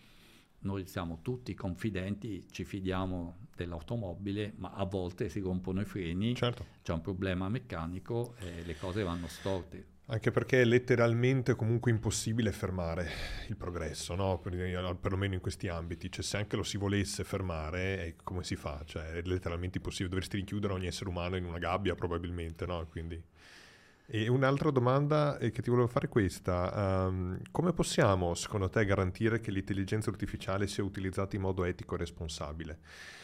Eh, lì ripeto, non c'è la possibilità di avere garanzia perché mm. è nella natura umana trovare scorciatoie che portino a vantaggi immediati mm. e, e, quindi di fatto come esistono umani che sono etici, eh, esistono umani che non sono etici e, gli, mm. e l'intelligenza artificiale è uno strumento.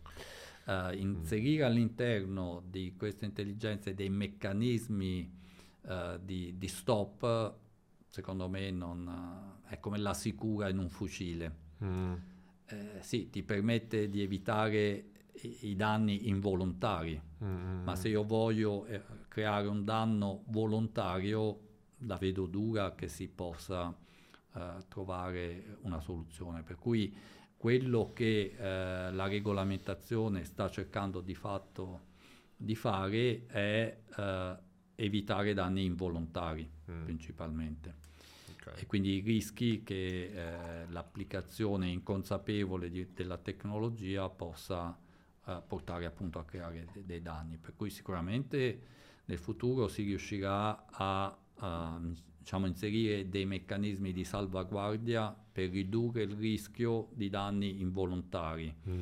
Anche perché, eh, soprattutto se è uno strumento che lavora su internet e che viene utilizzato da milioni, se non miliardi di persone, un eventuale eh, malfunzionamento si ripercuote a livello mondiale su una scala enorme, quindi non è come uno, un'auto che coinvolge una persona o quattro o cinque persone che sono quelle che sono a bordo dell'auto, quindi in maniera limitata, ma mm. può avere un impatto enorme mm-hmm. e, e questa è la maggiore preoccupazione. Se però c'è una persona, un'organizzazione che vuole usare lo strumento in maniera malevole, non vedo come si, si possa uh, impedire questa cosa. Eh, c'era un, um, un, po' di gossip no, che è girato qualche tempo fa riguardo appunto il mondo um, di queste aziende, e in particolare in quel periodo nel quale Sam Altman, il CEO di OpenAI, sembrava dovesse essere estromesso insomma da quelli che erano i principali azionisti, se non ho capito male. E, um, non si sa esattamente che cosa sia successo, ok? Sono però alcune teorie che ho visto emergere, ma le ho viste emergere da fonti tutto sommato che credo siano abbastanza affidabili, um, pare che una delle ragioni del contender fosse dovuta al fatto che uh, Sam Altman stesso non fosse un grande fan di protocolli, di, di, tutta una serie di protocolli ecco, di sicurezza nello sviluppo di queste, di queste tecnologie e in qualche maniera sì, fosse un po' molto orientato a, verso il business, insomma, della cosa e non avesse, diciamo, eh, non avesse sufficienti freni, ecco, riguardo allo sviluppo di, le, della tecnologia. Quanto secondo te ci può essere di plausibile in questo? Quanto... Perché un'altra idea, scusami poi ti lascio la parola, un'altra idea che ho, che ho sentito circolare è che fondamentalmente OpenAI non era l'unica che si occupava di intelligenze artificiali, tant'è che appunto Google con Bard è uscita immediatamente dopo, no? appena è, uscita, è, è, stato reso pubblico ChatGPT, dopo poco tempo anche Bard è stato, è stato reso pubblico, se non erro.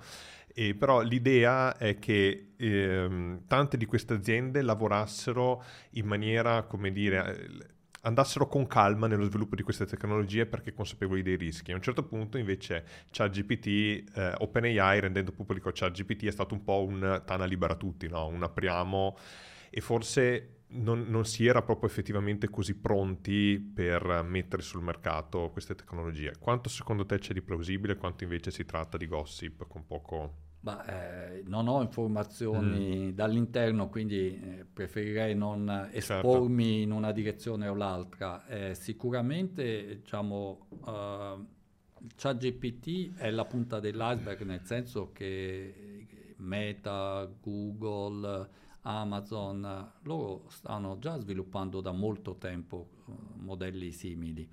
Eh, ChatGPT secondo me, questa è una mia opinione personale ma penso sia abbastanza ragionevole, è stata un'operazione di marketing di Microsoft.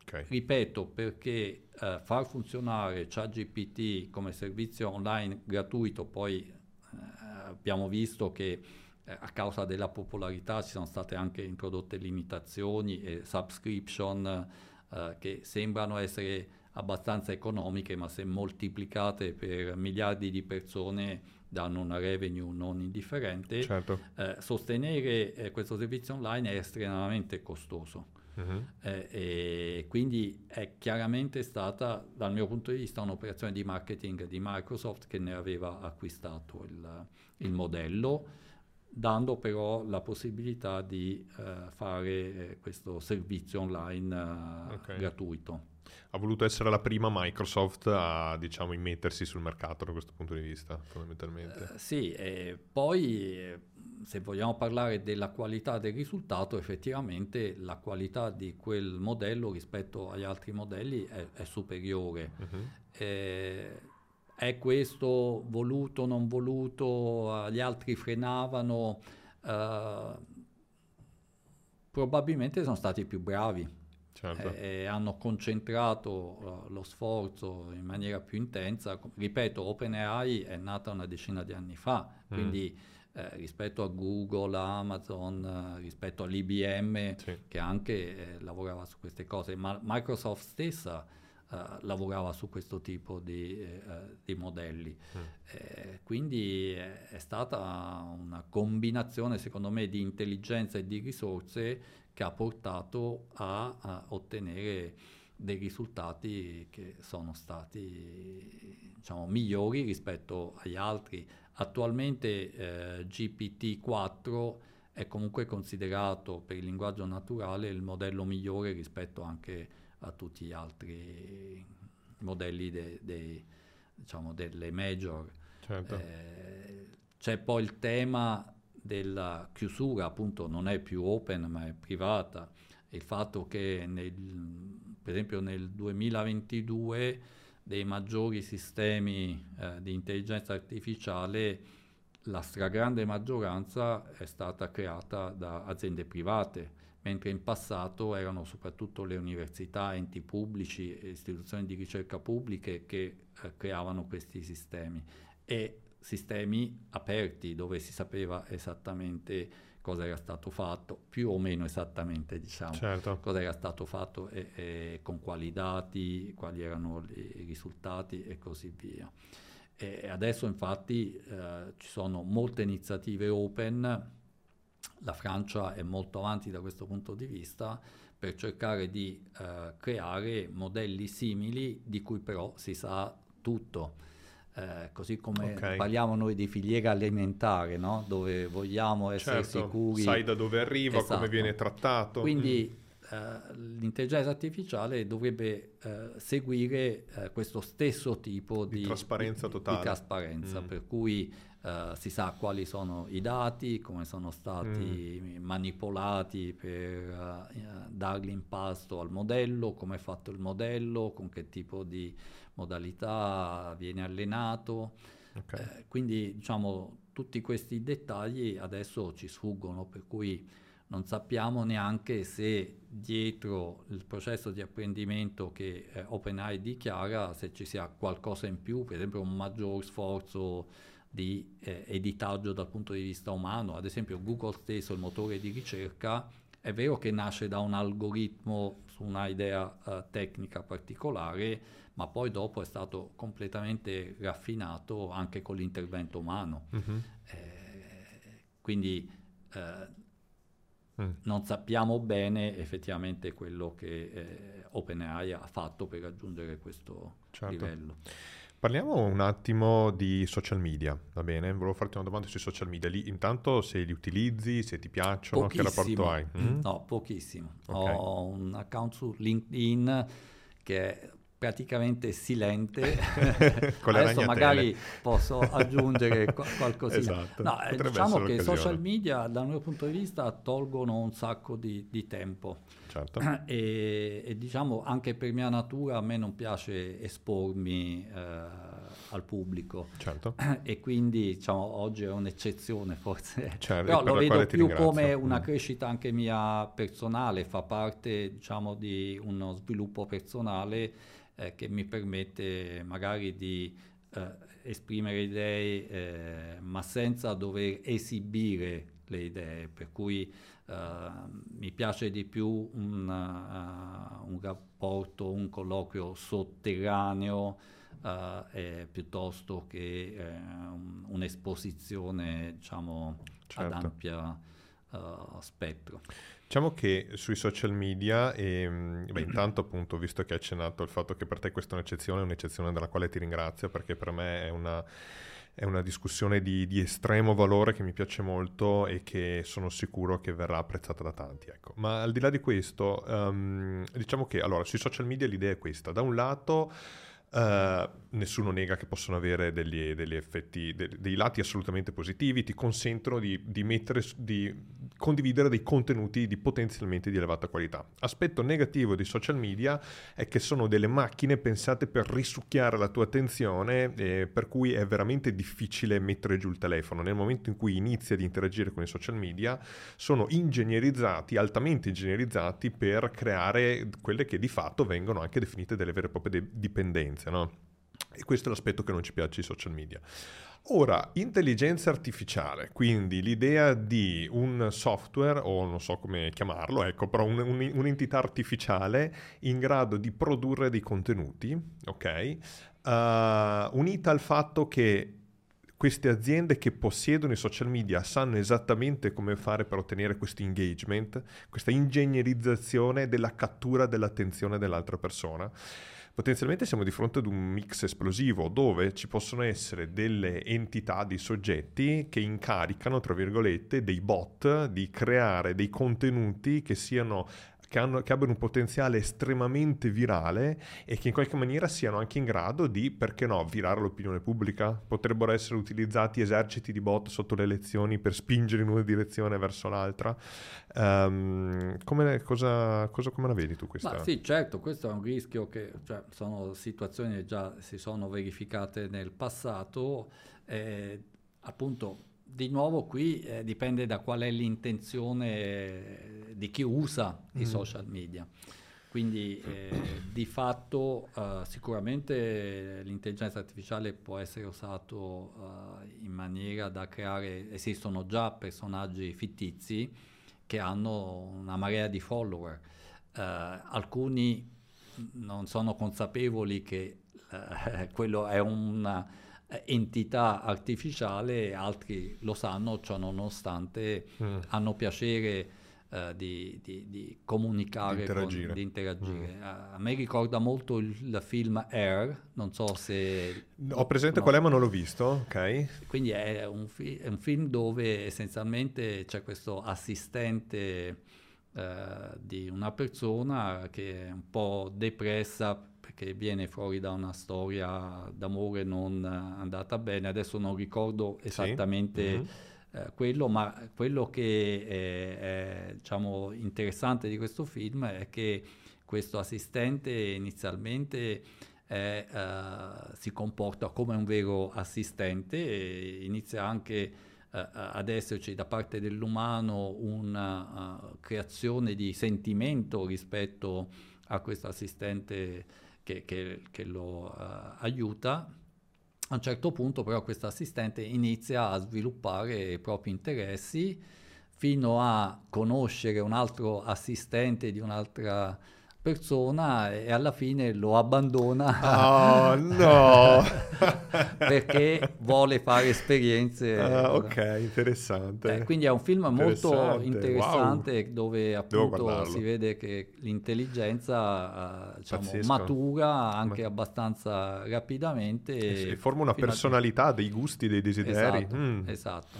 E, per cui diciamo però questo qui perché lo dico? Perché eh, appunto l'umano sa perfettamente che quella, quell'entità non è un'entità umana, mm. però comunque sviluppa dei sentimenti perché trova certo. magari dei reward, dei, delle ricompense dal punto di vista emotivo. No? Certo. E quindi eh, secondo me eh, sono persone che pur sapendo che dall'altra parte c'è una, una un'entità eh, artificiale o sono affascinati comunque dall'idea o vogliono vedere fino a che punto eh, questa entità certo. eh, può sviluppare eh, una personalità che sia umana o meno. Eh. Poi, eh, come al solito, bisogna vedere cosa c'è dietro. Mm-hmm.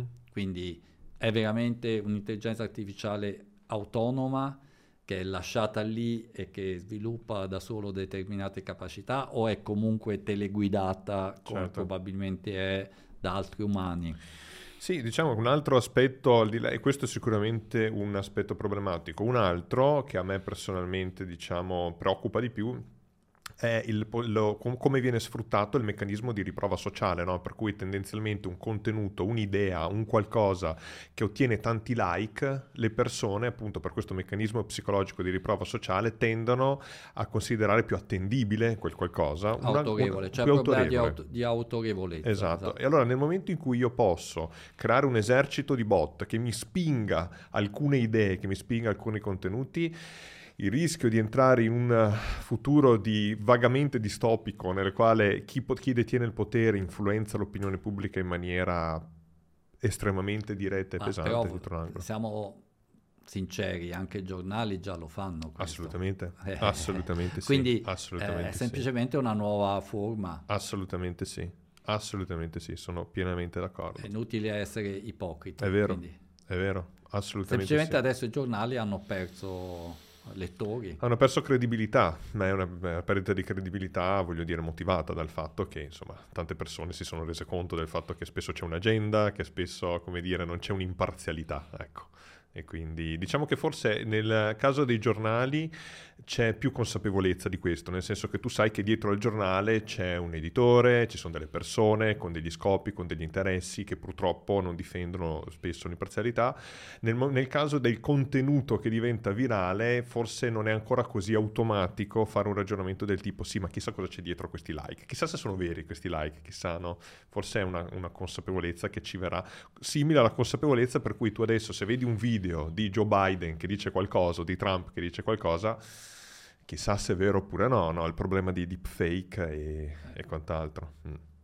Uh, volevo chiudere con questo. Mi raccom- allora, uh, sì. un commento prego, prego, a, questa certo. cosa. Questo è un motivo per cui avere una formazione uh, importante dovrebbe aiutare a discriminare. Certo. Magari non risolve il problema, però sicuramente pone la persona a fare ragionamenti che sono più uh, diciamo, aderenti alla realtà rispetto a quello che può essere il ragionamento di una persona che non ha una formazione uh, a livello di laurea, ad certo. esempio. Eh, è il motivo per cui sempre più dovremmo puntare come società verso una formazione che ci renda più consapevoli e che ci fornisca quegli strumenti critici che eh, servono poi per interpretare questo tipo di fenomeni. Ripeto, potrebbe non bastare perché la manipolazione potrebbe essere talmente forte da confonderci, però se non siamo pronti dal punto di vista mentale ad avere un confronto critico, ad avere un'analisi critica di quello che osserviamo, eh, questo succede molto più facilmente. Certo, mi viene da dire che vista la pervasività di questi strumenti e visto quanto sono presenti appunto nella vita e saranno presenti nella vita di ciascuno, probabilmente è una formazione una consapevolezza che deve partire già dalle scuole elementari, cioè esatto. cioè già ai bambini bisogna insegnare queste diciamo cose. Diciamo che il problema è che tendiamo a voler fare le cose sempre più rapidamente e velocemente col minimo sforzo, mm. no? Eh, invece crearsi una formazione e anche analizzare è qualcosa che, che fa, diciamo, ci porta sì, a fare fatica. Eh, sì, e poi c'è anche un problema di modello, perché nel momento in cui tu hai un modello statale di, di educazione, eh, modificarlo come tutto è un apparato molto grande e modificarlo non è qualcosa di semplice, oltre al fatto che poi si pone lo stesso problema della formazione degli insegnanti stessi, perché un, un, insegnante deve essere poi anche formato, oppure riuscire a creare un modello scolastico nella quale si sviluppi molto di più una rete per la quale vengono invitate diverse, ci sono collaborazioni. Beh, lì, secondo con... me noi abbiamo un problema sociale non indifferente a livello del, dell'educazione scolastica, perché una volta l'insegnante era percepito come un'autorità e il suo valore era riconosciuto a livello dei genitori. Mm-hmm. Oggigiorno mi sembra che questo non sia più vero, nel senso che se qualcosa non funziona nel rapporto studente-insegnante, la colpa è sempre dell'insegnante uh-huh. e non è mai dello studente. I genitori certo. tendono a contribuire a questo tipo di, di visione. E questo fa perdere credibilità agli occhi degli studenti rispetto all'insegnante e quindi sono uh, legittimati nel comportarsi uh, come meglio credono loro, perché tanto hanno sempre i genitori che li aiutano. Capisco che questo può essere eh, diciamo un, un, tema dal punto di vista educativo molto importante, perché è vero che ogni persona deve sviluppare i propri interessi, deve, senza vincoli, senza imposizioni e così via, però secondo me il pendolo eh, sta andando troppo verso eh, il lato degli studenti, trascurando completamente quello che è il ruolo eh, fondamentale degli educatori. Certo. Quindi ha... c'è un, mm. una perdita di autorevolezza che secondo me è molto dovuta ai genitori. Certo. Non a caso uno dei luoghi virtuali dai quali cerco di tenermi più alla larga sono le chat WhatsApp dei, dei, dei genitori. nel, senso che, mm, nel senso che sì, capita spesso insomma che si creino dei flame, della indignazione anche abbastanza gratuita, della rabbia, dei sentimenti negativi in parte mi chiedo anche quanto questo sia perlomeno in piccola parte influenzato dal fatto che i media stessi di qualsiasi natura tendono a, a mettere in rilevanza con, contenuti che generano indignazione, no? Cioè proprio sì. viviamo in un mondo che, come dire, cerca di sollecitare l'atteggiamento Beh, dell'indignazione. è anche scientificamente provato che i sentimenti negativi trovano molto più radicazione nei social rispetto ai sentimenti certo, positivi. Certo, certo. ed è una questione, credo, sia di abitudine, ma anche probabilmente una questione di evoluzione, nel senso che probabilmente siamo, i nostri cervelli sono progettati, funzionano, l'evoluzione ci ha spinto a porre molta attenzione alle emozioni negative, perché sono quelle forse più immediatamente legate alla sopravvivenza, no? E questa cosa i social, i media in generale la sfruttano e qui si pone il grandissimo problema dell'etica, che però non è un'etica appunto solo di social media, perché come dicevamo i giornali fanno esattamente la stessa cosa. Il, il, anche qua saper definire le cose i, nella maniera esatta aiuta ad avere chiarezza e io credo che un modo migliore per definire i telegiornali, ad esempio, sia sia questo, sono una raccolta delle cose peggiori che accadono al mondo raccontate nel modo peggiore possibile, nel modo di, da generare più... in maniera superficiale, in maniera senza superficiale. entrare nei termini del problema. Esatto. L'editoria italiana nella maggior parte fa questo, guarda mm. alla sensazione, mm. guarda al, al chiacchiericcio e non entra mai nel problema perché? Perché annoierebbe le persone, per cui certo. c'è anche un diciamo, obbligo di sopravvivenza e per cui si cerca sempre di eh, diciamo, pubblicare quello che può interessare il, il lettore che quindi compra il giornale per poter leggere quel tipo di eh, sì. notizia sensazionale piuttosto che un approfondimento dal punto di vista eh, del problema, delle problematiche, la stessa cosa accade nella politica nella maggior parte dei casi. Sì, non vorrei generalizzare, però... No, diciamo ma è diciamo un, che... è un, ragionamento corretto, sebbene a mio avviso bisogna anche dire questo, che è anche frutto di una, di una certa tipo di pigrizia e di interesse a breve termine, nel senso che è vero che le emozioni negative e l'indignazione paga, e, e pagherà sempre, no? otterrai sempre attenzione. È vero anche che esistono, e anche qua eh, ci sono prove empiriche che sostengono questa idea, che esistono dei modi di generare un certo tipo di informazione, un certo tipo di intrattenimento che magari non è così orientato a questo tipo di, di, sensazionalismo e che funziona molto bene. Noi stiamo registrando un podcast e in realtà ti racconto questa piccola cosa, il mio desiderio di, di far nascere un podcast è perché beh, sono una persona molto curiosa, mi occupo di formazione e mi piace dire, l'idea di divulgare, eh, perché credo che ci siano cose che interessano a tutti, no? racchiuse in piccoli ambiti del sapere ma ehm, io seguo il mondo del, dei, dei, podcast che si è sviluppato negli Stati Uniti da diversi anni e uno dei podcaster più famosi al mondo, che si chiama Joe Rogan, è una persona che, ha un po- che può piacere o non piacere lui come podcast, come stile, ma è una persona che sicuramente ha questo approccio di, invita- di, di andare a, a discutere di temi anche complessi e voglio dire, Spotify gli ha fatto un contratto da 100 milioni di dollari all'anno per tenerlo perché è in grado di generare un'attenzione. Ecco, in Italia questa cosa non c'è ancora a questi livelli, però questo per dire che è vero, da un lato, è, come dire, siamo, siamo un po' destinati ad essere ingaggiati in maniera rapida da chi, ci, da chi crea in noi emozioni negative è vero anche che abbiamo anche un po' perso l'abitudine, la capacità di creare dialoghi, di creare un'informazione che approfondisca e che lo approfondisca in maniera da essere anche di intrattenimento, che piaccia, che sia piacevole, ecco. Ma non è un'utopia il poterla realizzare, certo. insomma. Va bene, volevo concludere, concludere con questo, che tu mi hai detto che um, le applicazioni più promettenti sono tantissime, di fatto in qualsiasi ambito ci possono essere applicazioni interessanti, ma ca- qual è quella che personalmente ti appassiona di più? Cioè se dovessi ah. metterci un po' l'aspetto emotivo, cos'è che emotivamente ti...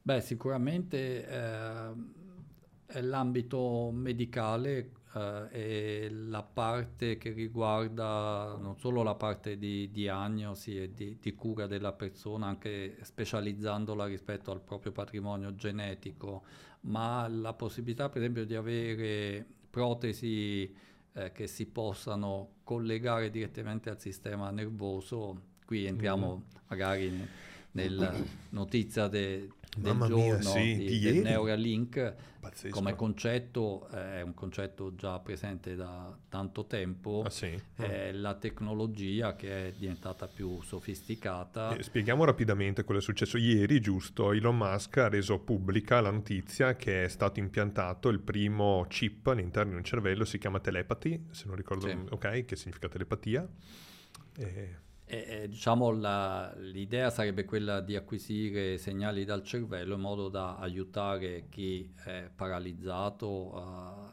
uh, in prima istanza, diciamo come prima applicazione, per poter uh, riacquistare delle capacità, ad esempio motorie, grazie a delle protesi meccaniche collegate attraverso questo chip. La novità rispetto al passato è che questo chip è meno invasivo rispetto a quello che era stato proposto in passato e che invece di acquisire decine o centinaia di segnali ne acquisisce, se non sbaglio, 3000, quindi con una ricchezza uh, di possibilità di uh, acquisizione molto elevata. Uh, in effetti tutte le sperimentazioni fatte fino a questo momento eh, anche attraverso metodi non invasivi eh, non provano che effettivamente si sta eh, andando a leggere eh, il pensiero umano, mm-hmm. ma eh, potrebbe essere un effetto indiretto, mi spiego, ad esempio uh, se abbiamo un caschetto con elettrodi posto sul cranio di una persona, probabilmente questa persona quando eh, interagisce con uh, una protesi o comunque uno strumento che può essere semplicemente un mouse che fa muovere un cursore sullo schermo. Uh, cosa fa? Uh, siccome questi sistemi utilizzano comunque tecniche di apprendimento automatico, associa dei micromovimenti che comunque riesce a fare, quindi a livello di muscolo, non a livello di cervello, con uh, il feedback che ottiene uh, guardando il cursore che si muove sul, sullo schermo. Quindi okay. di fatto non è il segnale che arriva dal cerve- direttamente dal cervello che viene a essere associato ai sì. vari comandi volontari, diciamo, ma indirettamente è la, la, persona stessa che attraverso questi micro movimenti sviluppa a livello muscolare dei segnali che di fatto vanno poi a controllare il, uh, il dispositivo. Uh, il fatto di andare a inserire questi elettrodi direttamente nel cervello dovrebbe aiutare effettivamente a catturare uh, informazione, ma l'informazione che cattura è sicuramente non a livello di singolo neurone, perché uh, ci vorrebbe una tecnologia che non abbiamo adesso di poter andare a piazzare un eh, diciamo, sensore per ogni singolo neurone. Quindi si va un po' a, a, a inserire all'interno della corteccia cerebrale questi sensori, siccome sono tanti, la speranza è che raccolga comunque un certo tipo di attività, diciamo, cumulata delle attività dei vari neuroni e che questo in futuro possa essere utilizzato sia per comprendere meglio il cervello, ma anche per poter eventualmente eh, applicare queste conoscenze per eh, queste protesi eh, che sarebbero a questo punto comandate direttamente dal cervello. Certo. Eh, Ovviamente eh, qui siamo veramente agli albori, quindi non sì. bisogna creare delle false aspettative. No, però diciamo che in futuro eh, se possiamo ipotizzare un progresso tecnologico mm, costante o per non dire esponenziale, d'accordo, possiamo, possiamo, ipotizzare che effettivamente... E un'altra cosa che io penso è questa, che beh, intanto credo eh, da quello che ho letto è, si tratta di un chip piccolissimo che viene impiantato da dei robot addirittura.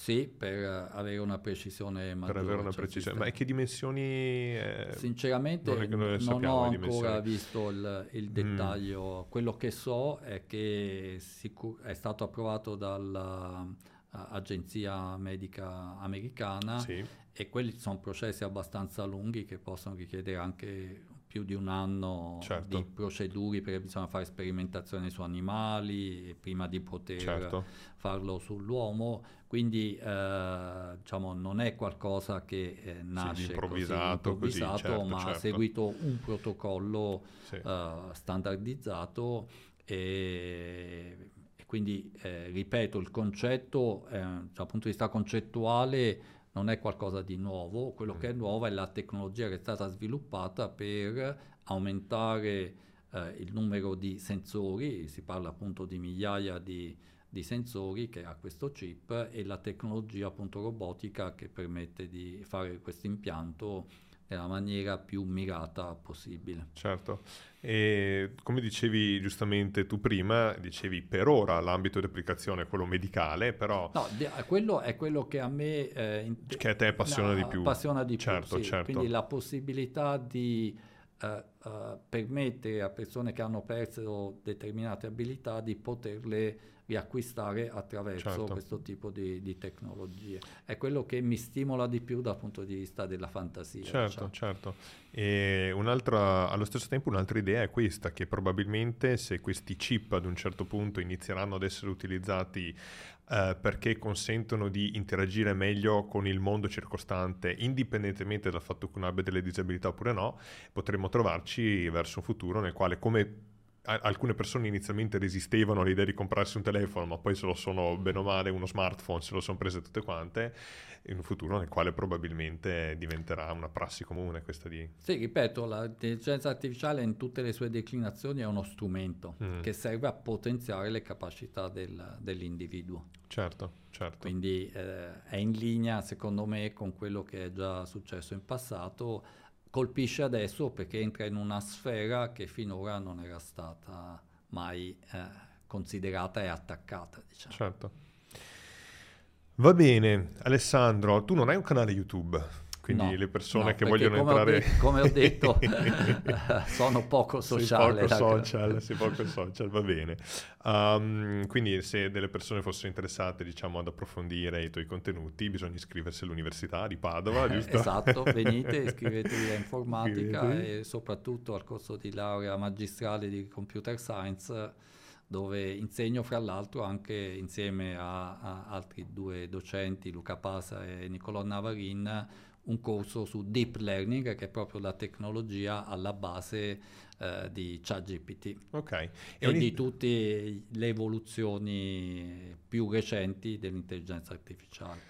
E ogni tanto fai anche dei, dei convegni pubblici, però, giusto? Sì. Tipo quello a cui ho partecipato io. Ecco, c'è un qualche. Cioè, se uno volesse trovare qualche informazione a riguardo, c'è qualche modo per farlo? Poi bisogna spulciare, cercare sui motori di ricerca. Dovete applicarvi e cercare. E cercare. No, allora prometto che in futuro cercherò di, di creare un punto di eh, raccolta do, dove eh, andrò a inserire. Ripeto, il mio problema è che eh, prende tempo fare Immagino. questo e il tempo è la risorsa più preziosa ormai.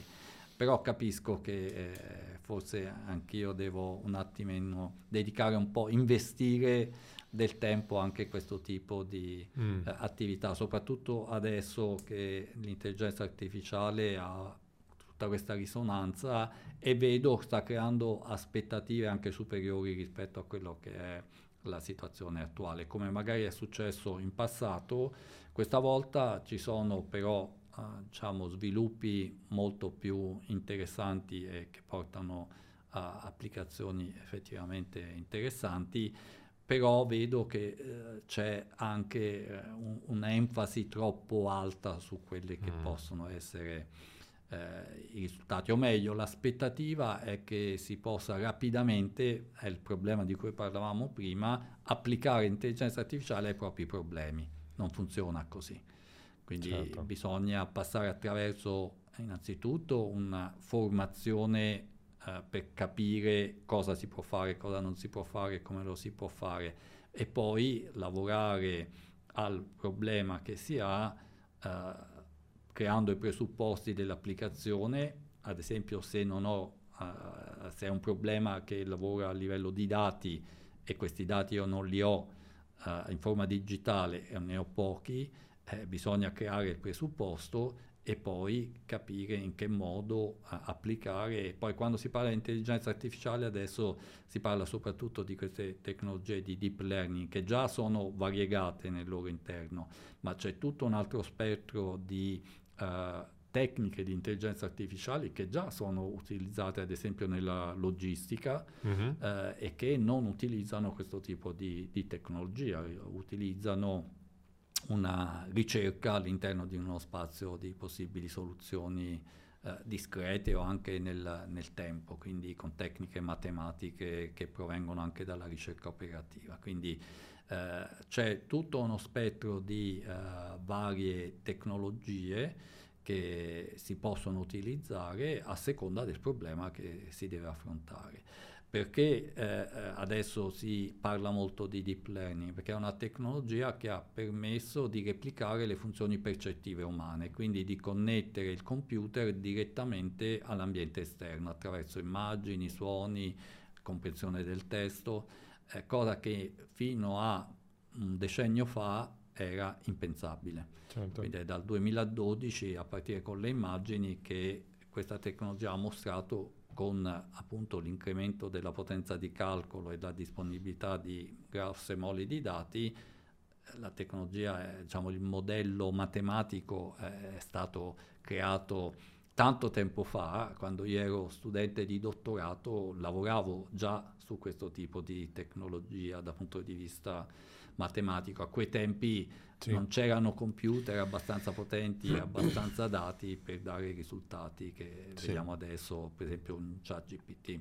Anche, Però mh, mm, mm, bisogna stare attenti perché non siamo a un livello per cui, come si autodefiniva, uh, ChatGPT, lui si, si, dà il compito da solo e, e, e lo risolve, quindi certo, non funziona non così. funziona così. Beh, eh. questo, questo, è un po' mi rincuora, devo dire la verità, sapere che quindi non c'è bisogna rimboccarsi le maniche, eh, bisogna fare, uh, se, siamo, se sono un'azienda devo procurarmi le competenze, perlomeno quelle di base che mi permettano di capire cosa si può fare e cosa non si può fare. Da questo punto di vista io insieme al, diciamo, un'associazione dei docenti, professori di informatica e di ingegneria informatica che si chiama CINI, sono all'interno sì. di un gruppo, uh, di un laboratorio di big data, okay. stiamo cercando per esempio uh, di uh, far capire in ambito aziendale quali sono le possibilità che, che sono presenti, per cui